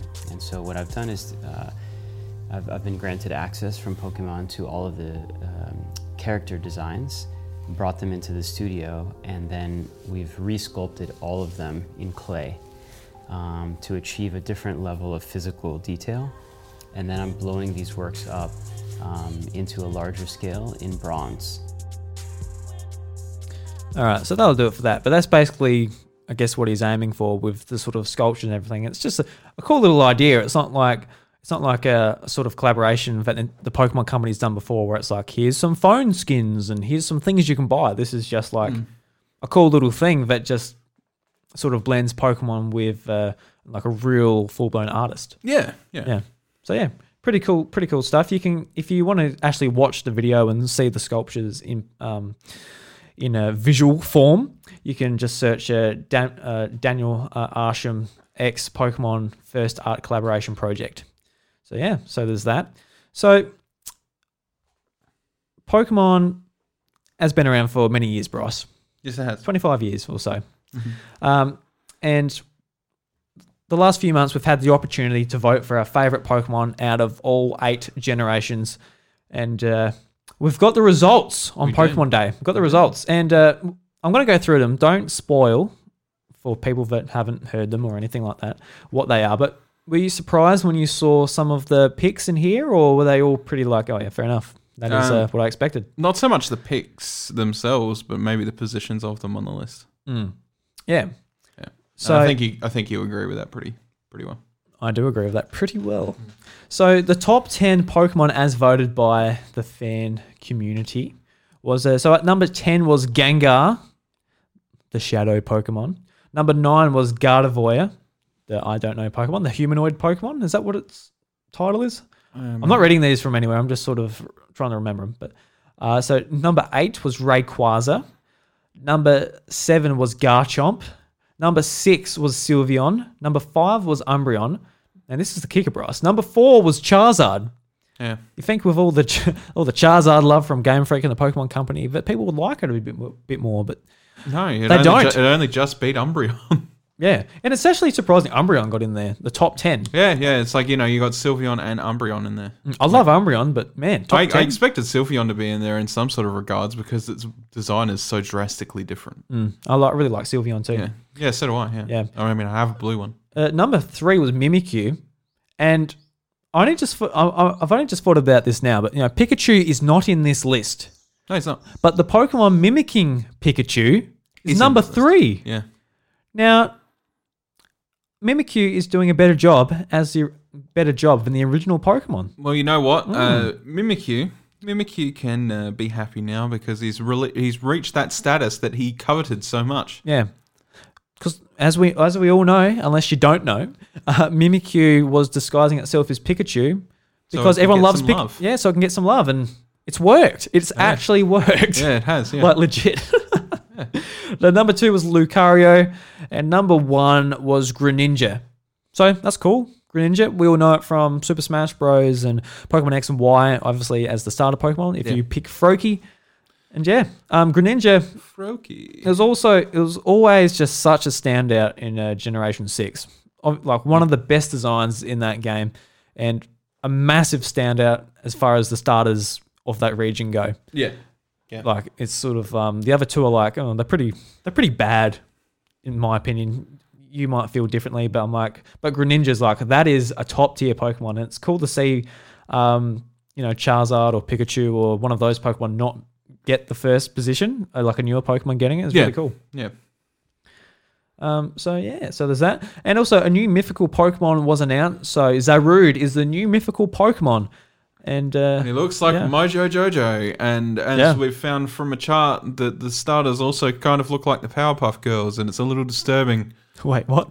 Yeah, Oh because. Score, Scorbunny has the ears, which looks like Blossom's ribbon. Obviously, um, Grookey, yeah, Yeah, yeah, and I can see Grookey. Uh, yeah, because the ear thing. Um, Scorbunny has the ears, which looks like look like Blossom's uh, Oh, ribbon. Yeah, And Sobble, Sobble has something particular on on him that looks like bubbles, apart from the obvious fact of a name. But there is like, Yeah. and then you've got this fucking thing that looks like Mojo Jojo, and it looks like the Powerpuff Girls. the Powerpuff region. The, when I saw that thing, I'm like, that's Mojo Jojo. That motherfucker is Mojo Jojo. I did not think of anything else other than Mojo Jojo when I looked at it. I was like, what? Right. So I'm going to uh, I'm going to read the description, but first up, I'm going to get the Powerpuff theme, Powerpuff Girls theme going. Ding, ding, ding, ding, ding, ding, ding.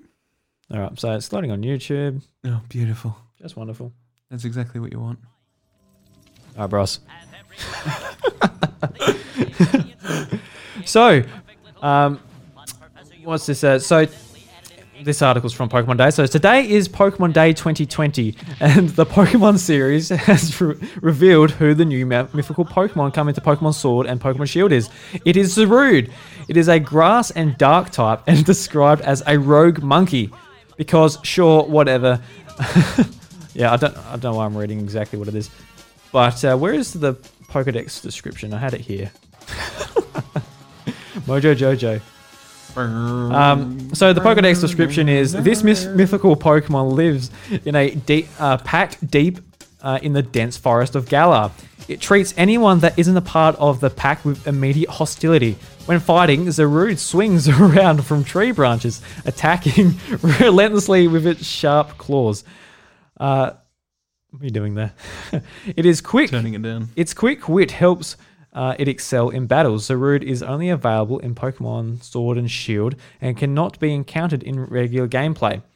So yeah, you're going to be getting it for free. Yay! Right. Um, like we said in the past, we usually we want to go back to the days where we get a ticket, go to a new place, discover a new island, discover a new Pokemon. But it seems like we're just going to be getting it for free. Cool. it does. But yeah, what do you think about the Pokemon itself? Can you hear that? Is that a bird outside? It's a bird outside. Okay, that's all right. Um, I don't think much of it. I really don't care, to be honest with you. I don't. It's got a lot. A lot of people are like, oh, what? You know, they're like, oh, it's pretty shit typing, and like I look at it, and I'm like, grass dark. What else is grass dark? Is there anything that's Shiftry. dark? Yeah, I think Shiftry. Uh, Shiftry do any good ever? Uh, there was a point when it had uh, chlorophyll and it was okay, but no, it's it's yeah, it's not good at the moment. No. Yeah. Um, yeah, I think I think it just as a typing, it's not very good. yeah, it's not the best typing, and it doesn't have the best ability either. It has Leaf Guard, which I think it's in Sun. It can't be ha- can't get us um can't uh, have a status condition. So th- that's It would, it would have to have like zero defenses and then have like insane attack, like 200, and then a speed stat of like 145 for it to be like anybody to really give too much of a shit. Yeah. So like I- I'm excited about it just for a fact it's like a new Pokemon is coming to the game. I'm like, cool, that's that's fun. That's new th- new Pokemon to sort of experiment with. But at the same time, like at looking at the design doesn't get me too excited. no, Yeah. no, no, definitely not. Yeah. And like it's a mythical Pokemon, but it looks looks so angry, Bryce. I wanted to I want I want a nice little Celebi or Jirachi or Shaymin or Mew, you know. I, Reminds me, I really need to get around to that Celebi. you need to get around to that Celebi. I really need to get around to that Celebi. Yeah. Hmm.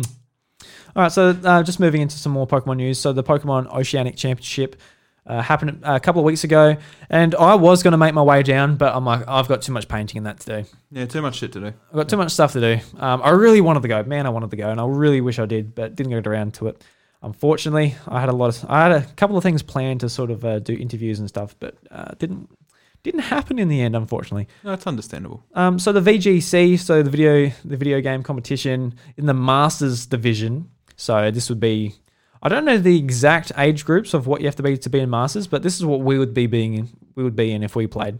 So uh, taking out the, the first position was Marco Silva, um, and s- seeing these uh, these matches at the end were really exciting. But the one I want to comment on is the juniors one. Everybody wants to comment. I want to comment on the juniors one. This was the most exciting, and this was like the the biggest play where everyone's just like where I went, oh, whoa, because um, basically, so Simone Lim uh, won the uh, juniors division, and she she is like a tiny little girl. She'll be like She's fi- seven years old. She's seven years old, and just she's so adorable. I'm like, oh my, like when she came onto the stage to like start playing the match, I'm like, oh my god, this is amazing. um, and just looking at looking at the prize pool here, so for first place is five thousand dollars, and it's um, five hundred um, championship points towards the uh, like the, the the finals in uh, I think it's London this year.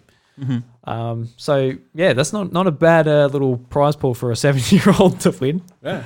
Um, but basically, at, at the end of her match, she had, um, was it just? It was just her Tyranitar left, and she she had uh, she had two opponents still on the field, and she predicted one of the uh, Pokemon's protect and went for the other Pokemon, knocked them out, and the the Pokemon left just had nothing on her Tyranitar, and she just her she swept it. Tyranitar outspeed it.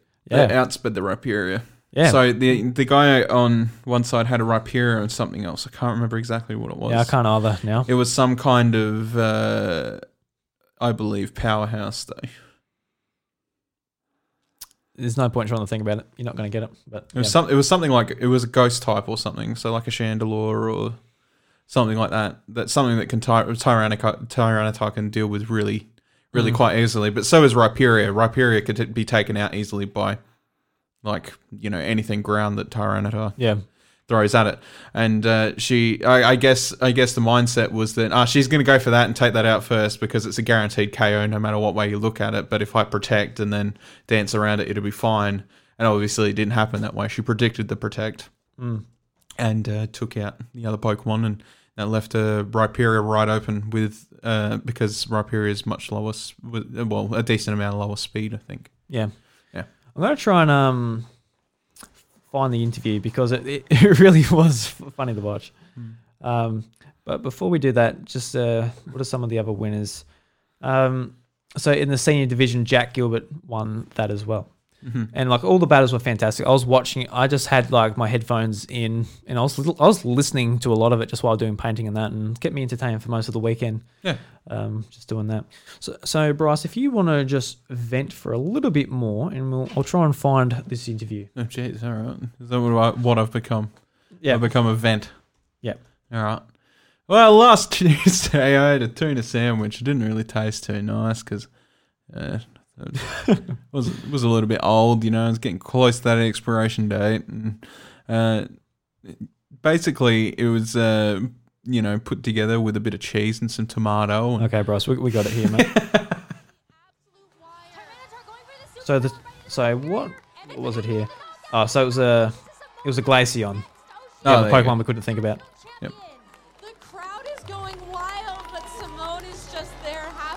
She's just there, and like a, a friend runs up to her and just gives her a hug. It's really really sweet to watch. Yeah. Congratulations to both of these trainers. It's the match that made me just smile Yeah. as it won. Fighting sets we've ever seen in juniors history. First of all, Simone, congratulations. How do you feel? Uh, happy. Happy indeed. You played so well. You didn't give in to the pressure. Were you nervous after the first and or after you lost that second round? I I was nervous after I, I lost the second round. But you played so well in that final game. you made the prediction to go for the crunch onto Dusclops. How did you know that was the right play to That make? was Dusclops. Yeah. Because I know that he That's right. gonna protect the Rhyperior. you were right. You predicted, you protected the Rhyperior, and you got the knockout. Uh, you know, you played so well. I, I think you were a fan favorite. Everyone was just so happy to see you perform well. So, you know, uh, what uh, do you have any thank yous to say to the people uh, my that were supporting you? Well, uh, my friends and my family and my coach. I'm sure they're all very, very proud of you. Uh, truly a tremendous performance, and you have so many fans out there supporting you. So, Simone, congratulations once again on an amazing victory. Is there anything else you'd like to say? No. All right, you heard it from the champion herself. Thank you, guys. That's the bit that gets me the most. Like, anything else you'd like to say? No. yeah, so so she was yeah, Tyranitar versus uh, Rhyperior and Dusclops. Dusclops would have been Eviolite Dusclops and Rhyperior would have been they would have been trying to slowly knock it out because they were both tanks. So yeah, and it just turned out that her prediction won it for her in the end anyway. Yeah. So yeah, really, uh, really hard one to say, and sort of. Um, from the event, just watching all the matches, like you're seeing these, like seeing like a, a little girl, then like you know fully grown men, women. You're just seeing like so many people coming from all over the world. Like one of the winners was from Argentina, and um, obviously Australians and US. You got so many people, and it's just it's amazing seeing how many people come together for the love of Pokemon. Yeah. and it's it's a it's there's not many series in video games that can draw in that many different people. No. I think it's really special, and it's really shows uh, just uh, how special Pokemon is. Yeah, And it yeah, sort of sure. and it reminds me of that because you know it's just like you and me talking about Pokemon. So it's like you know whatever, but like we it's something you can share with your daughter. It's something I can share with someone else. I was going to say Chantel. She won't want to play Pokemon. You but yeah. try.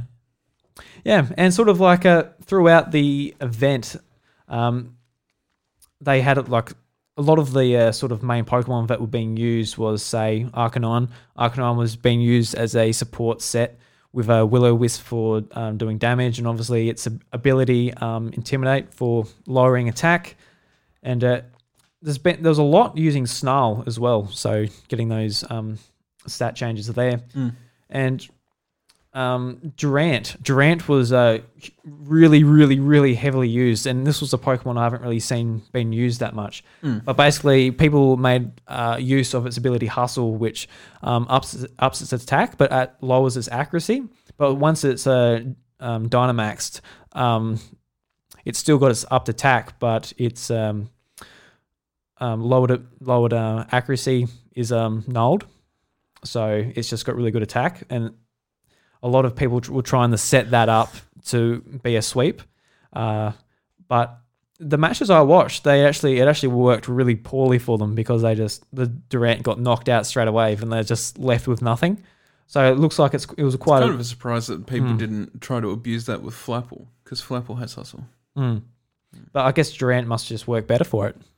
Oh, maybe. Yeah, I haven't actually seen much uh, much talk about Flapple's I competitive either. usage. Yeah, Yeah.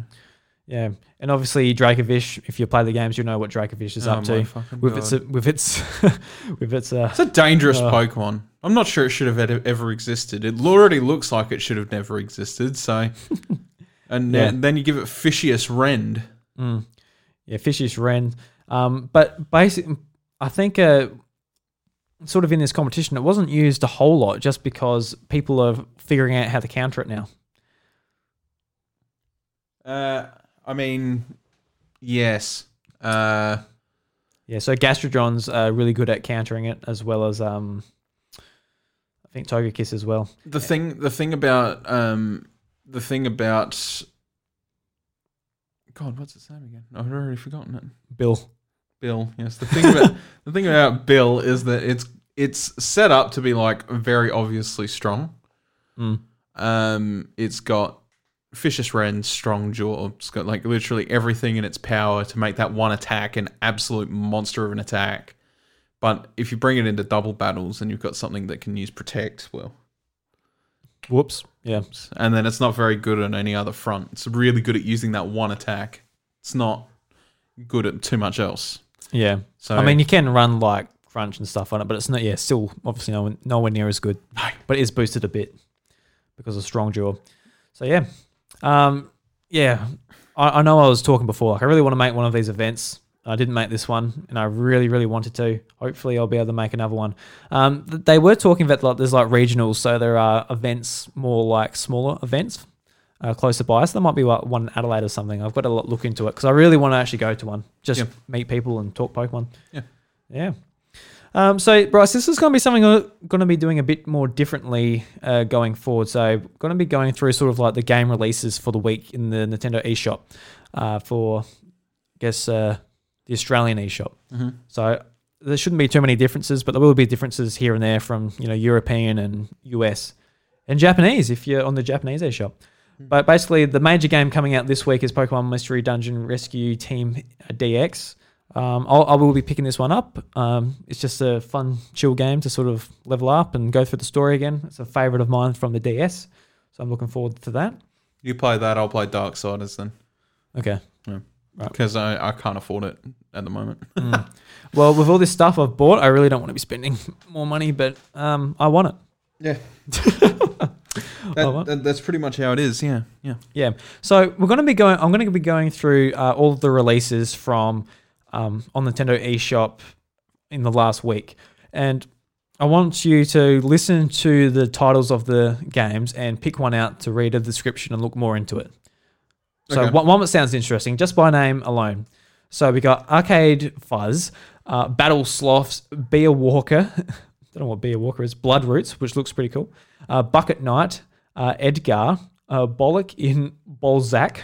They're just trying to trip me up with these freaking names, aren't they? Uh, Farmer Sim 2020, uh, Gun Bear Super Strikers, Grizzland, Hay Fever. These names are ridiculous, aren't they? Jesus.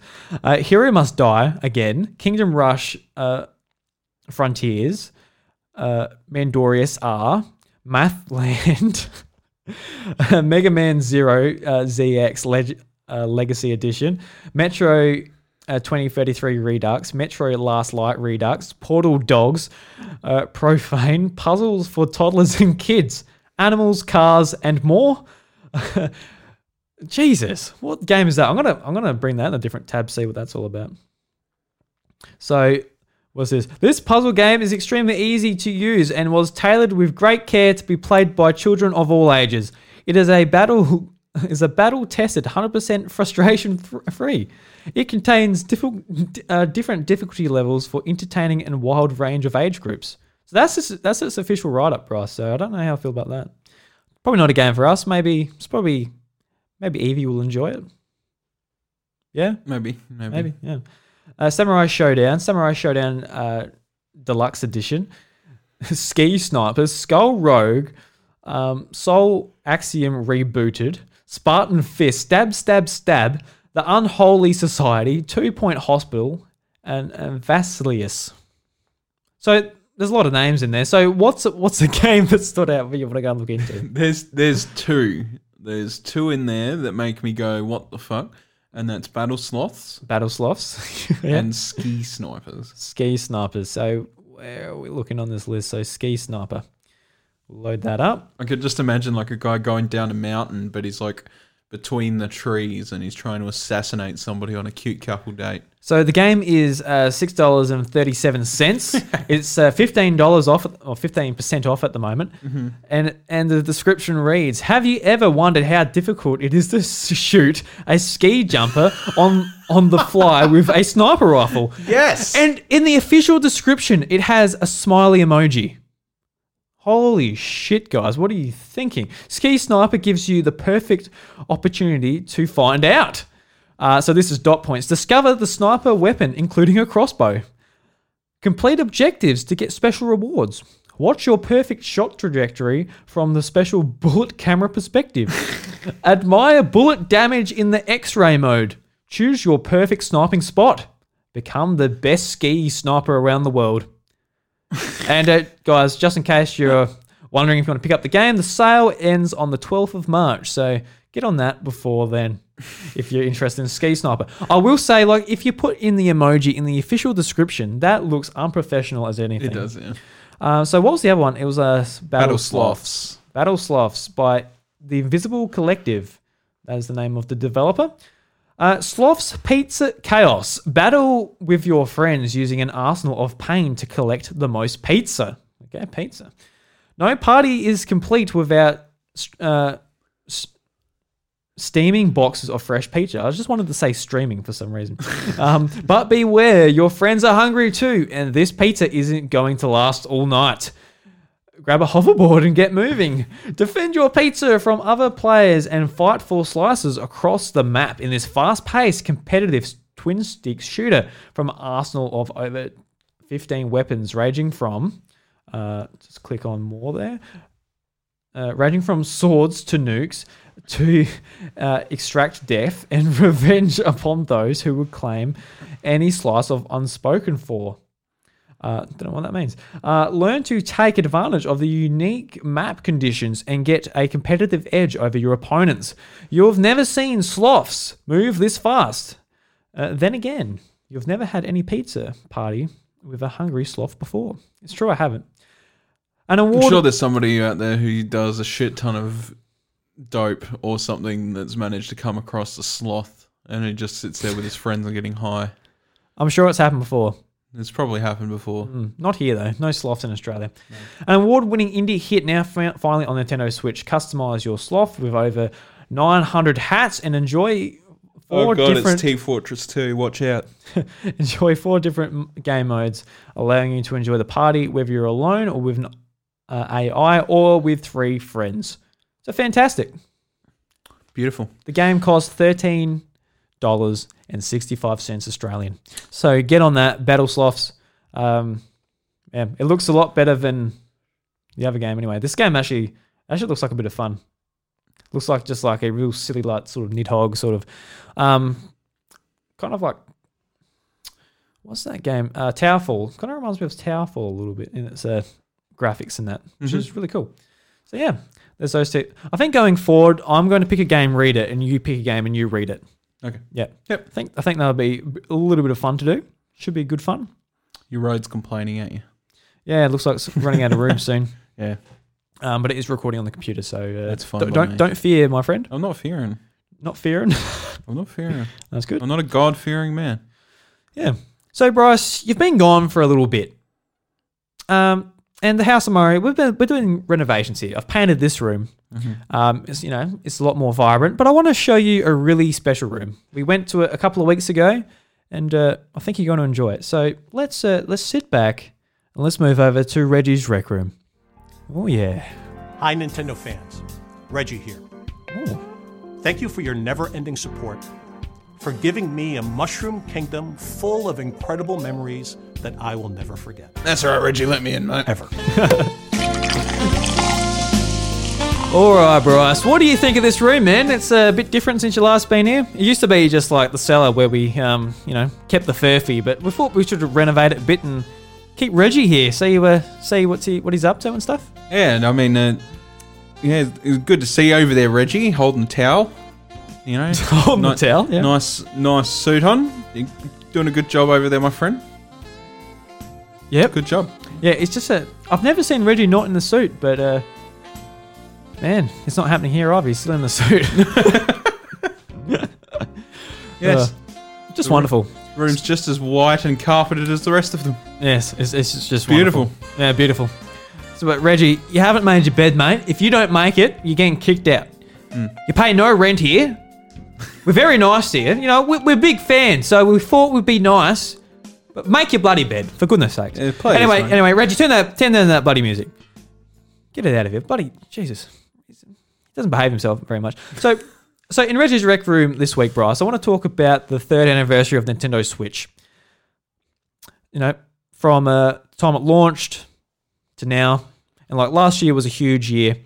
Um, so yeah, I don't know where we're going to start this conversation exactly, but I guess uh, back to where we were before. We're talking about Breath of the Wild being one of the most important Nintendo games being ever released, and um, sort of you know where it's gone from there, and how the other Nintendo series have sort of embraced um, big change as well. Not just Zelda, but you know, even even Mario with Mario Odyssey and um, Animal Crossing shaking things up now, and Luigi's Mansion, and It's a time for change. Yeah, not Pokemon. Didn't change too much, but most uh, series have taken a big change. So, uh, what do you want to start? What do you want to start, Bryce? What do you want to talk about regarding uh, the third anniversary? Um, I guess I want to sort of just make mention on how far it's come since, you know, the dark days of Wii U launch and onward. A long way. Yeah. I mean, like it, the Wii U was the first console to come out, uh, you know, like proper adulthood. Yeah. Uh, everything before, obviously, we still bought when we were children or whatever it may be, but you know, uh, it it was a really dark time. we really didn't get a lot, did we? Yeah. And I mean, it's it's it's really contrasting in the like five years we had with the Wii U to the three years that we've had with the Switch. How much better it's performed? Mm.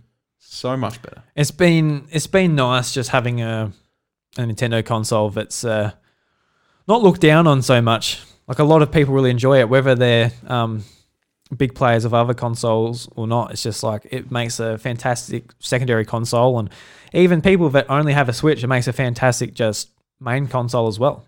Let's do a for one conversation um, that was that was going on on Facebook, and um, there was this one kid who I'm not going to mention by name because I know people uh, listen locally. Okay. There's this one kid who uh, in in primary school would always talk a lot of shit, but like you would, he was kind of like that kid that talks shit to fit in. Okay. You know, like he was he was sort of in the popular rungs, but it didn't look like he was talking shit to mean it. And he he was talking shit to sort of let it in. I'm trying to think about who you're talking about. I've got no idea yet. Okay, yep. His first name's Tom. His last name starts with a H, and then you can figure it out from there. Okay. But anyway, um, and I remember uh, in the in the adult years, uh, I was commenting on somebody's somebody's post. I can't remember exactly who it was. Uh, I think it was maybe Hamish Matthews. and He's um, listened to the show a couple of times. yeah, yeah. Yeah, so So um, I, I commented on one of his Facebook posts or something, and then this this particular Tom comes in and says something snarky about the Wii U because I was obviously still a Nintendo fan back in the day. that bastard. He's like, "Don't go around go around recommending the Wii U, fucking trash." I'm just like, I don't think anybody can recommend the Wii U, Tom. I don't, I don't really give a shit, man.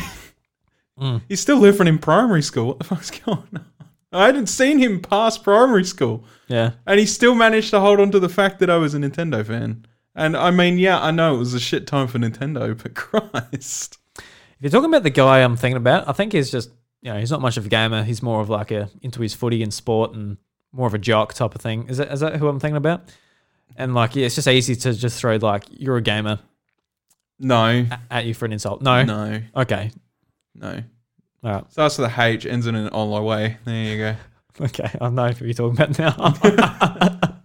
and you know exactly what I mean, don't you? I mean, if he if he just like tuned into this one episode, I mean, like good luck to him. and like yeah, exactly, and he just like you you just like spell out his name pretty much. Just like okay, Yeah. yeah, I didn't really know him that much. Yeah. No. But your- yeah, no, he he he always Grade. seemed to try and create tried to create shit in order to probably get more clout that he didn't really need, I guess. But yeah, no, he he he did. He he cracked that on me on a Facebook post during the Wii U era and I mean, I, at the time, I didn't really give a shit. Like at the time, uh, when, when the Wii was out, I recommended the Wii because hey, it was fun.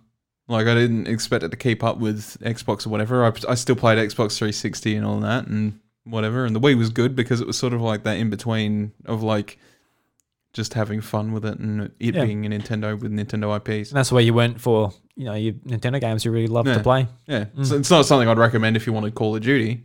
Yeah, probably not because it's not really on it. No, no. And the Wii was the Wii was all the way back in, during them times as well. Like I I, I really don't get the point of the argument. and it was like the worst time to make that comment too during the Wii U era. The Wii U was not good.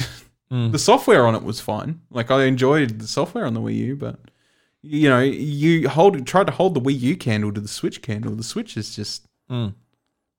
shat on it. Yeah. See, every time we bring up the Switch, we always go straight to the Wii U because the Wii U was just a it's an important part of what makes the Switch Well, what it is. It's because that's it's clearly that's what they wanted the Wii U to do. Mm. They wanted it to be the Switch, but obviously at the time they were just know, it's, it's not going to work. Yeah. And it it really did put a fire under under like Nintendo's ass to be like, all right, this has to be like in, my eyes, like if the Switch came out to just like, oh yeah, it's good, and that was whatever, and it sold you know 30 million units, and it, it, it it's a good console, and people who are hardcore Nintendo fans liked it, and whatever.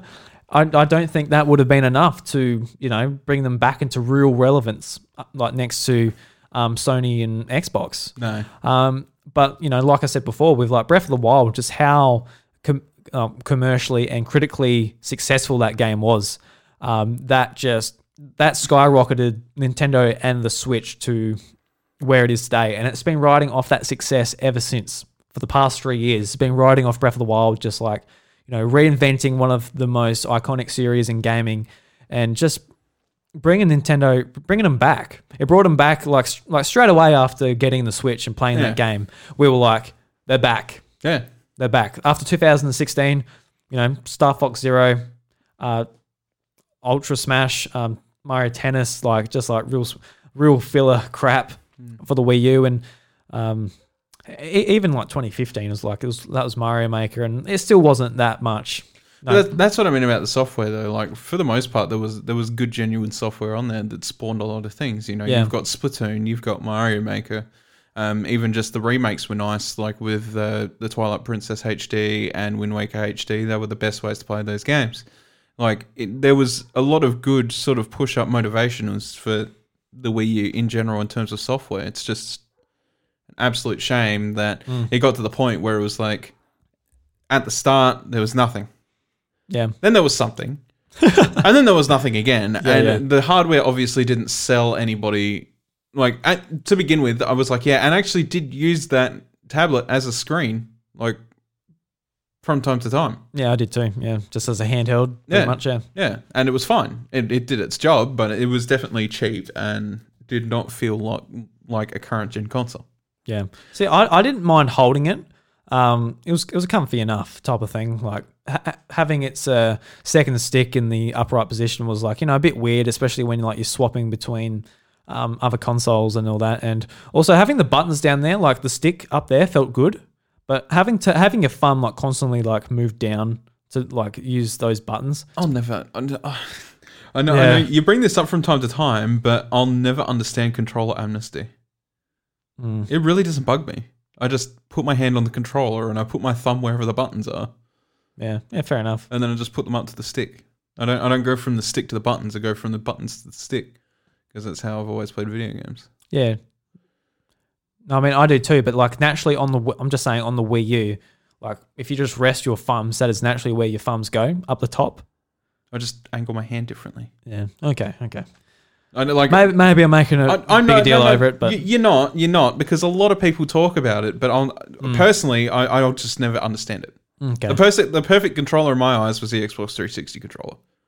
Mm. You could not get any more like s- state line perfect controller. It was just 100% on the dot, whatever you're sort of sitting at. But if, when you're talking about, hey, look, they move those buttons over down where the stick is, and they move the stick up. It's like depending on what ki- kind of game you're playing, you're actually going to find one or the other more comfortable. If you're Yeah. playing a twin stick shooter, having the two sticks on the same sort of horizontal plane to each other is probably going to be a bit better than Mm. you know, like the, there is there is ins and outs of each side, but I just I'll never I'll never get it. I mean, look at the PlayStation controller. The PlayStation controller does it. yeah. But they're at the bottom though. I think I don't know. Yeah, but it's all that's also in a weird place because it's like right in the center of the controller, so you're going to hold your thumbs.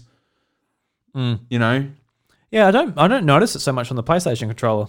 I think it's just yeah, doesn't really matter. But it's just It's uh, because, it's because once you get used to something, when once you get used to something in a controller, you just Mm. that becomes your norm, and then when you you know you you decidedly move from it, it becomes different. But I've never I've never had that trouble because I went from you know a SNES controller to a Nintendo 64 controller, which is a huge jump, and then to that's an interesting controller. and then to a PlayStation controller, which is another big jump, you know, in leaps and bounds. Then I went to, you know, a GameCube controller, which was another big jump. I've never really had a problem. I just adjust Mm. and go with it. Yeah. It's like, you know, when like, uh, say you're playing with a GameCube controller and you go to an Xbox controller and you're like, you, like you, you might have been playing a game for a real long time, and you swap to a controller. It just feels weird for like the first fifteen minutes. Do you get that? No. Or no? No, once I've picked up a controller and used it for a couple of hours, it's pretty much cemented in my mind. There you go. I might, I might not have ABX and Y down pat like their position on the controller because we know that shit changes Oh, yeah. It's between annoying. Xbox and Nintendo. It's but annoying. but uh, I still, yeah, I don't have any trouble with it. Oh, you're, you're just a superior human being uh, in the I'm not, I'm not, a, I'm not a superior human being. It's just whenever it comes up in conversation about the Wii U, I just never, don't really understand. I guess. Uh, so let's let's stop talking about the Wii U. Dark days, we get it. And the Switch, good days. Um, I was You had a tangent there. I di- I did have a tangent there, but I was just like thinking like we were going to start this podcast in the Wii U days. I'm just really curious of what that would have been like. Would have been bad. Yeah. We wouldn't have had much to talk about. It would have been a lot of uh, retrospectives and, uh, you know, sort of evergreen episodes. I don't think we mm. could have got much content out of out of Wii U whatsoever. Mm. I mean, I, I, the thing is, is like I haven't touched my Switch in a few weeks now, except for small things, but I still have plenty to talk about when it comes to the console Yeah. because there is that much good shit coming out on it, and um, already exists on it even. Mm. And you know, I can go back and talk about some of those games I played for ages. Yeah. And um, I think that's what what's magical about the Switch is that it's it's come back to that effect. And for a while there, that was PlayStation holding that title for that effect. It- because it was the one doing it. I guess they had the exclusives coming out. They had, you know, all this stuff happening. Everybody was flocking to it as a primary console um, because of you know Xbox's bullshit early on in the generation and whatever. And now that the Switch is sort of where it is, um, they've made a huge comeback. They've really picked themselves up and did a did a amazing job. Uh, every every series that they've got under their belts going through a through an evolution. It's not just become the same same thing over and over, which you know, hopefully that's now a standard they'll they'll uphold to some degree. Yeah, it's hard to even think of Nintendo being in that situation again. Just like the last three years have been pretty Incredible. stellar. Like it, I know there's you can make the argument that 2018 was a bit slow. Like um, you had Pokemon and Smash Bros, which were the main games for that year, and they'll um, at the end of the year. But you know, there's still huge games for Nintendo, and you know, some of the, the two of my favorite games on the system itself. So it, I guess that just comes down to to taste, really. Yeah. But yeah, it's just been each year's just been phenomenal, and like the, the year of it's just happened, like with all the games coming out, and so yeah, it, it is interesting to maybe see where they're going this year. Just you know, we don't know anything what's going on, so there might be uh might be making up for it this year, just being a bit slower or what we don't know yet. But Yeah. hmm. yeah, yes. Thanks, Nintendo Switch, for fucking reviving my love. because it, yeah, no, for for the last for the last five years prior to that, it was really hard to sort of, you know, get enjoyment out of it. And now that they've sort of brought it back, but I do have I do have a couple of arguments, and that is uh, Nintendo. Um, the Wii U is the virtual console system at the moment. Mm. Should not be. That was the best. That was the thing. It was That best is- at. it was yeah. it was the best virtual console system. Uh, Mm. Move that shit to the Switch. Um, I know you can do it. I know you can do it. Yeah. I know you can do it because you pretty much put the specs of a Wii U in a Switch, and you've had no trouble transitioning that. So nothing's stopping you. Um, and uh, I guess just uh, make sure that you actually give us some news this year because you've been very quiet and it's a little ominous. Make sure you give us some news. Well, it's been very ominous. Mm. And I mean, like, I'm fine for a quiet year. If they want to have a quiet year, that's fine. But I'd like to be like, here's what to look forward to in the next few years. Mm. You know, get some sort of a perspective and maybe some a couple new announcements would be nice. Nothing has to come this year, but I'd like the news. Yeah. So where where would where would you like to see Nintendo go with the Switch into its third year? Um, so what type of anything from games you want to see, or features, or updates to the Switch itself, or new models? Where do you want to see them go with the Switch? Obviously, it's very successful for them, and they want to keep trucking along and all of that. I don't think they're going to move away from the hybrid system for the next model or the next Switch itself. I, I think this is uh, um, something for them to stay. I think it works really well for them. So, yeah, what, what do you think? I know you're sort of thinking there. You're rubbing your head. Scratch my nostril. Yeah. Yep, yeah. Your hair's on fire. You're really processing something there. No, I um I think this is something that's gone on in my head for a while. Uh I would really like them. Like we've we've got a standalone handheld Switch. I would really like them to make a box. And that sounds weird to say, but like I'm fine with the current Switch model in its current situation Mm-hmm. of like, hey, you just pick it up, you go. Yeah. Um, and I'm not 100% like, I absolutely desperately need something that has a bit more power, like right now. Um, but what I would love to see is a box for the Switch because the problem with handhelds and connections and all that shit is they don't have a much longevity in Yeah. comparison to everything else. and Wears that's out, my- yeah. That's my biggest worry with the Mm. Switch. But if you had a box, at least if that died, like that's that, and that's the thing. That's what the Retrons become so famous for is being able to play all your old shit Mm. on a box um, that just universally holds heaps of things. Um, but I would love to see like a box that can have that. But not only that, but you would have basically more powerful specs, something close to the Nvidia Shield that you put on your TV. Mm. Um, and you would have a bit more power in it, and that is like your high definition experience on the TV because you don't need that in the handheld Yeah. at all. And like putting putting specs like that in a handheld, as much as I would like them and is great and everything, I don't think it's absolutely necessary. But in a box, you could do that, and then you could have option options for high resolution textures and stuff like that. And developers can be like, "Here's an optional download pack for high resolution text, uh, high resolution textures and Mm. stuff like that," and just make it really an overall great home package as well. Yeah. So Um, there's there's two different ways they can go with that. There's one way they can go like they can make it a competitor or similar to PlayStation 4 or Xbox One X, not One X, just Xbox One, um, and just like have it like you know, it, it's powerful. It does this, does that, or they can d- make it like something similar to what the PlayStation TV was for the PlayStation Vita, just like a little tiny box. It's hundred dollars instead of three hundred dollars. Plug it into TV, really cheap, small um, option to get just console games if you're not interested in handheld. Um, so they could go that way too and just have it like run games like the Switch does it right now, and but it's like like the Switch Lite's a cheaper option for handheld, and the Switch dock box thing can be just a real cheap way of getting games onto your TV and getting them into the house. Um, so what what sort of uh, version of that would you want? Would you want like obviously what you described was the sort of more like I just want PlayStation 4 version. I just want a standalone box. Yeah. Because the thing is, is like if if you want a decent infrastructure, you've got like you don't have you can have the standard Switch, which is good for the TV, good for wherever, or you could go, here's a Switch Lite, and that's you know a couple hundred cheaper, Mhm. right? You can buy that as your baseline. Then down the road, you're like, maybe I do want to play games on the TV, right?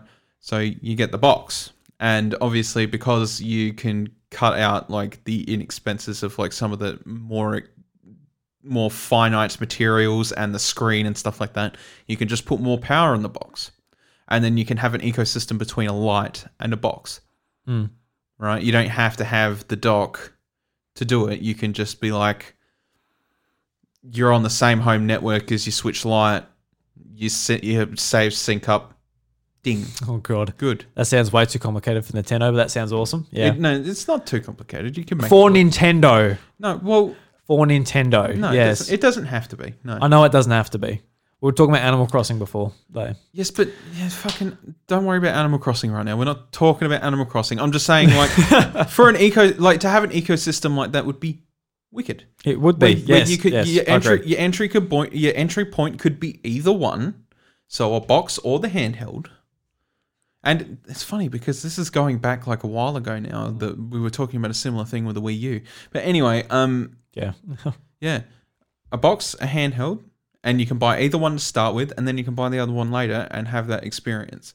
And then on the box, you can have high resolution textures and make it the best game it can absolutely be, uh, and that's cool, you know. And then just have like a standardized version for the light. Mm. And where would the the uh, current Switch fit into that? That would just be. I'm like saying a, that, that that is an all-in-one package. that'd be a middle of the road. Like Yes. yeah. So and make that the middle of the road. not super portable, even though it's still very portable. It's it's very portable. Yeah. Thank you very much. Yeah. Yeah. I was, but but It's a lot more portable than like a Hmm. the suitcases you can get for your PS4 or Xbox One. yeah, obviously, yeah, Yeah. yeah. Um, So it, it is the middle of the road option that's like, hey, look, you've got a portable, then you've got a portable or home, and then you've got a home. Mm. The home is the most powerful powerful version of the console. You've got the middle version of the console, and then you've got the lighter version of the console. yeah, I can see that happening, and I'll buy one. And then look, I would switch my ecosystem to like if they could get an ecosystem working really nice, I would buy a light and then that. Mm. And then that would replace my Switch. And they would get more money out of me in that regard anyway. Mm.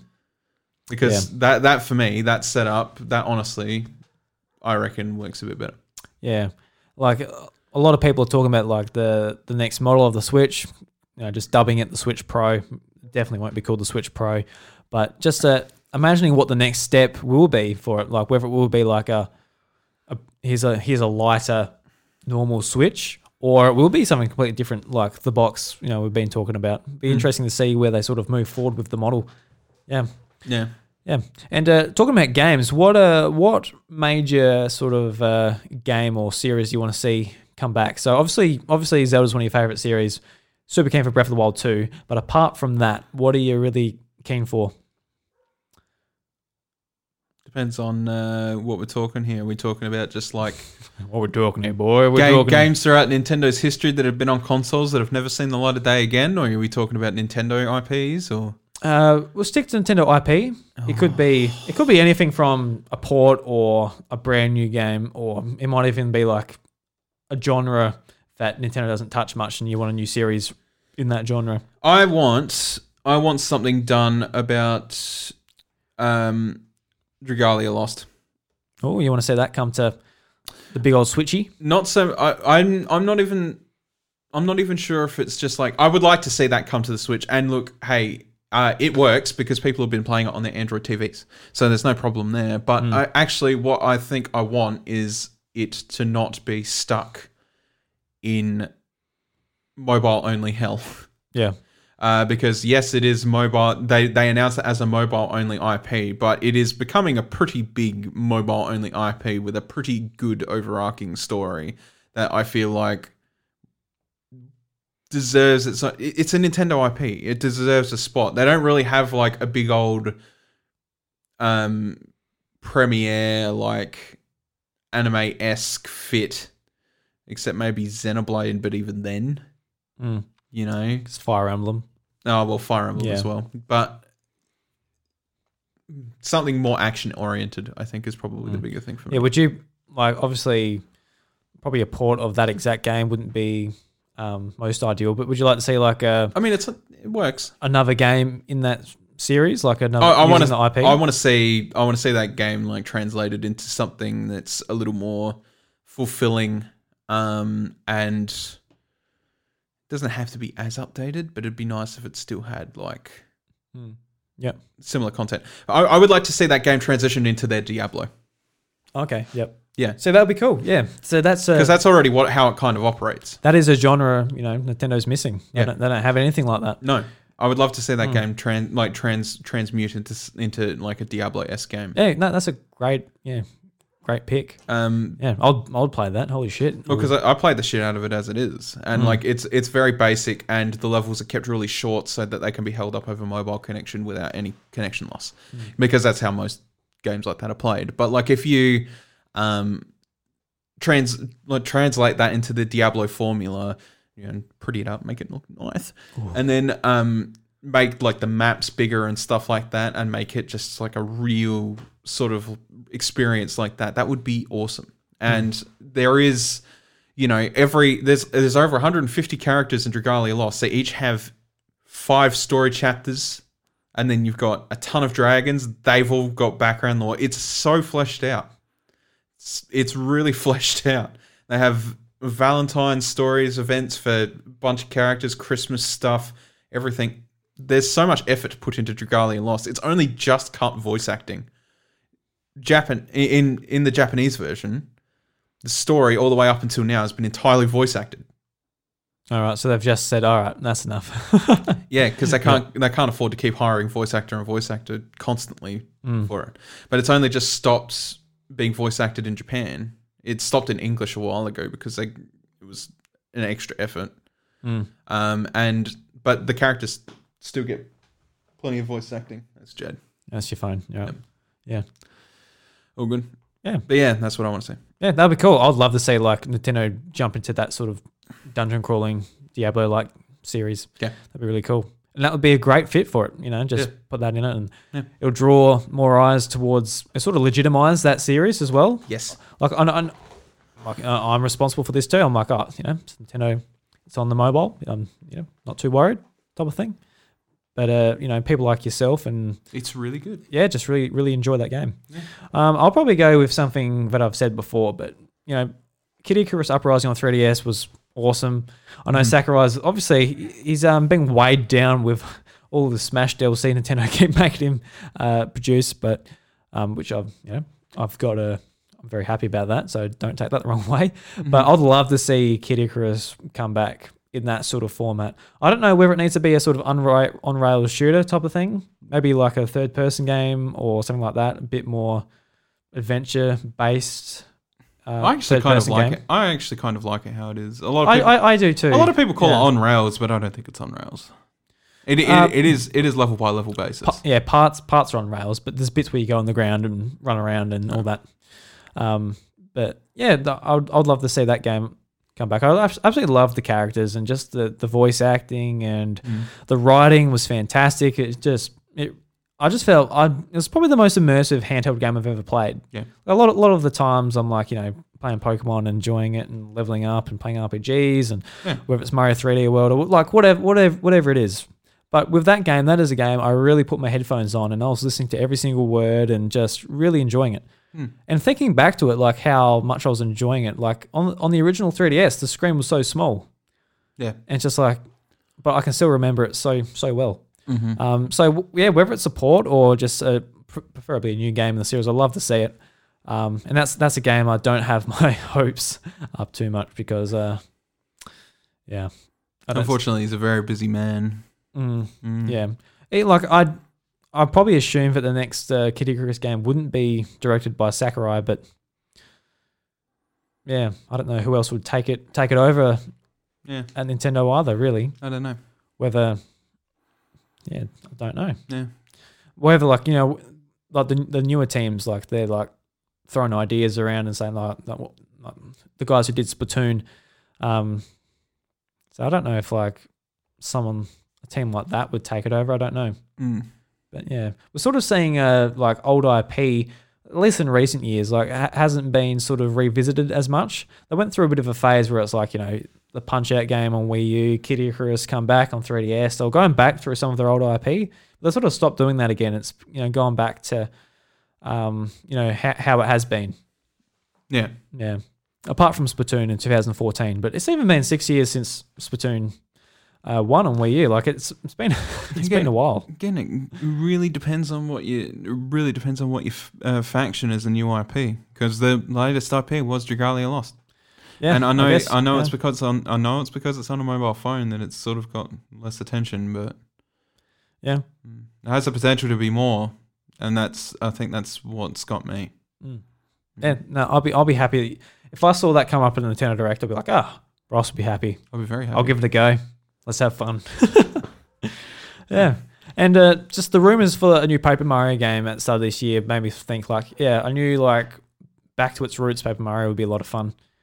because like it's gone like you know it's gone it's gone a bit off the rails recently with changing the battle system to stickers and all that. I just want a a back to basic leveling up using attacks. Yeah. Fantastic writing, fun story. Yeah, I want that again on Switch. Um, like because I didn't, I haven't played Thousand Year Door. I've only played the sort of more recent one, so I'd love to go back and even a port of that would be a bit of fun. Yeah, he nods his head. Yes, yes. I don't have a huge connection to Paper Mario, but that's because I haven't played games like The Thousand Year Door. Mm. Um, I'm a similar way, but I'd just love to see like um, Paper Mario 64. Like that was just, just uh, just the writing was just really really good. Mm. Like at the start when like the, the level rolls out and the to- one of the toads gets stuck underneath the stage. Yeah. And like as you're going through the game, you're like, and like all the NPCs and that were like, what was that? Yeah. and like you know what it is. Like, oh, you poor bastard. Yeah. How have you not died? uh, all right, Bryce. I think that's uh, wrapping up to the end. Yeah. Unless you have anything else to say. No, I'm pretty good. We've been going at it for what, two and a half hours? Yeah, two hours and about ten minutes. Jesus. Jesus Christ. Yeah. So, everybody, thank you very much for listening to the House of Mario episode 133. This was Bryce's return. Bryce, did you have fun, mate? Yes, mate. You had fun? Did you have fun talking to me? Talking to me for two hours? Yep, but I need to stand up. Holy crap. You stretch your neck, scratch your bum, That's right. do a backflip. Yep. Uh, embrace your, I don't know.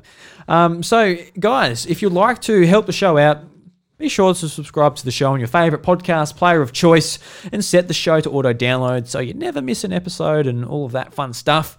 And if you really enjoyed the show, go to Apple Podcasts, Spotify, etc., uh, and leave us a review. It really helps us out. And, you know, to be honest, it makes my day when I read a review. Unless it's bad, then it probably ruined my day. Keep that in mind if you want to do a bad review. And uh, if you have any friends that uh, enjoy Nintendo, be sure to su- suggest it to them. We're a bunch of nerds as well, and uh, you- they'll quite enjoy the show, I think. Bryce, do you reckon they'd enjoy the show? Someone uh, brand new? Yeah, for sure. For sure. For sure. For sure. Bryce has, sure. Bryce has no doubt in his mind that they'll Absol- enjoy it. absolutely zero. So if, if you feel a bit bit weird out there and you're like, oh, I don't know if I suggest it, they might not like it. They'll like it. Just suggest it to them. Suggest it to them. Yeah. And uh, we have a Discord community. There is a link in the show notes below, an invite. And uh, we have uh, a really excellent Discord community. Bryce, you haven't been in there in a fair while. you got to get back in there. I've been busy, mate. Yeah. Very busy. Yeah, I'm, I know. I'm just saying, get back in there, my friend. Oh, look, I'll get back in there when I'm actually like, you know, settled. Mm. All right. Yeah. I've, I haven't talked to a lot of people lately. So, yeah, don't get me wrong. It's not, um, you know, it's not uh, because I'm like trying to be antisocial. It's just, yeah, at, Yeah. at the moment, it, yeah, just need quiet time. Yeah. But I'll be, I'll be back in there soon enough anyway. You'll be back. Yeah. And uh, One step at a time. yes, one step at a time. Not too many steps, as otherwise you'll fall over. You fucking trip, yeah. Yeah.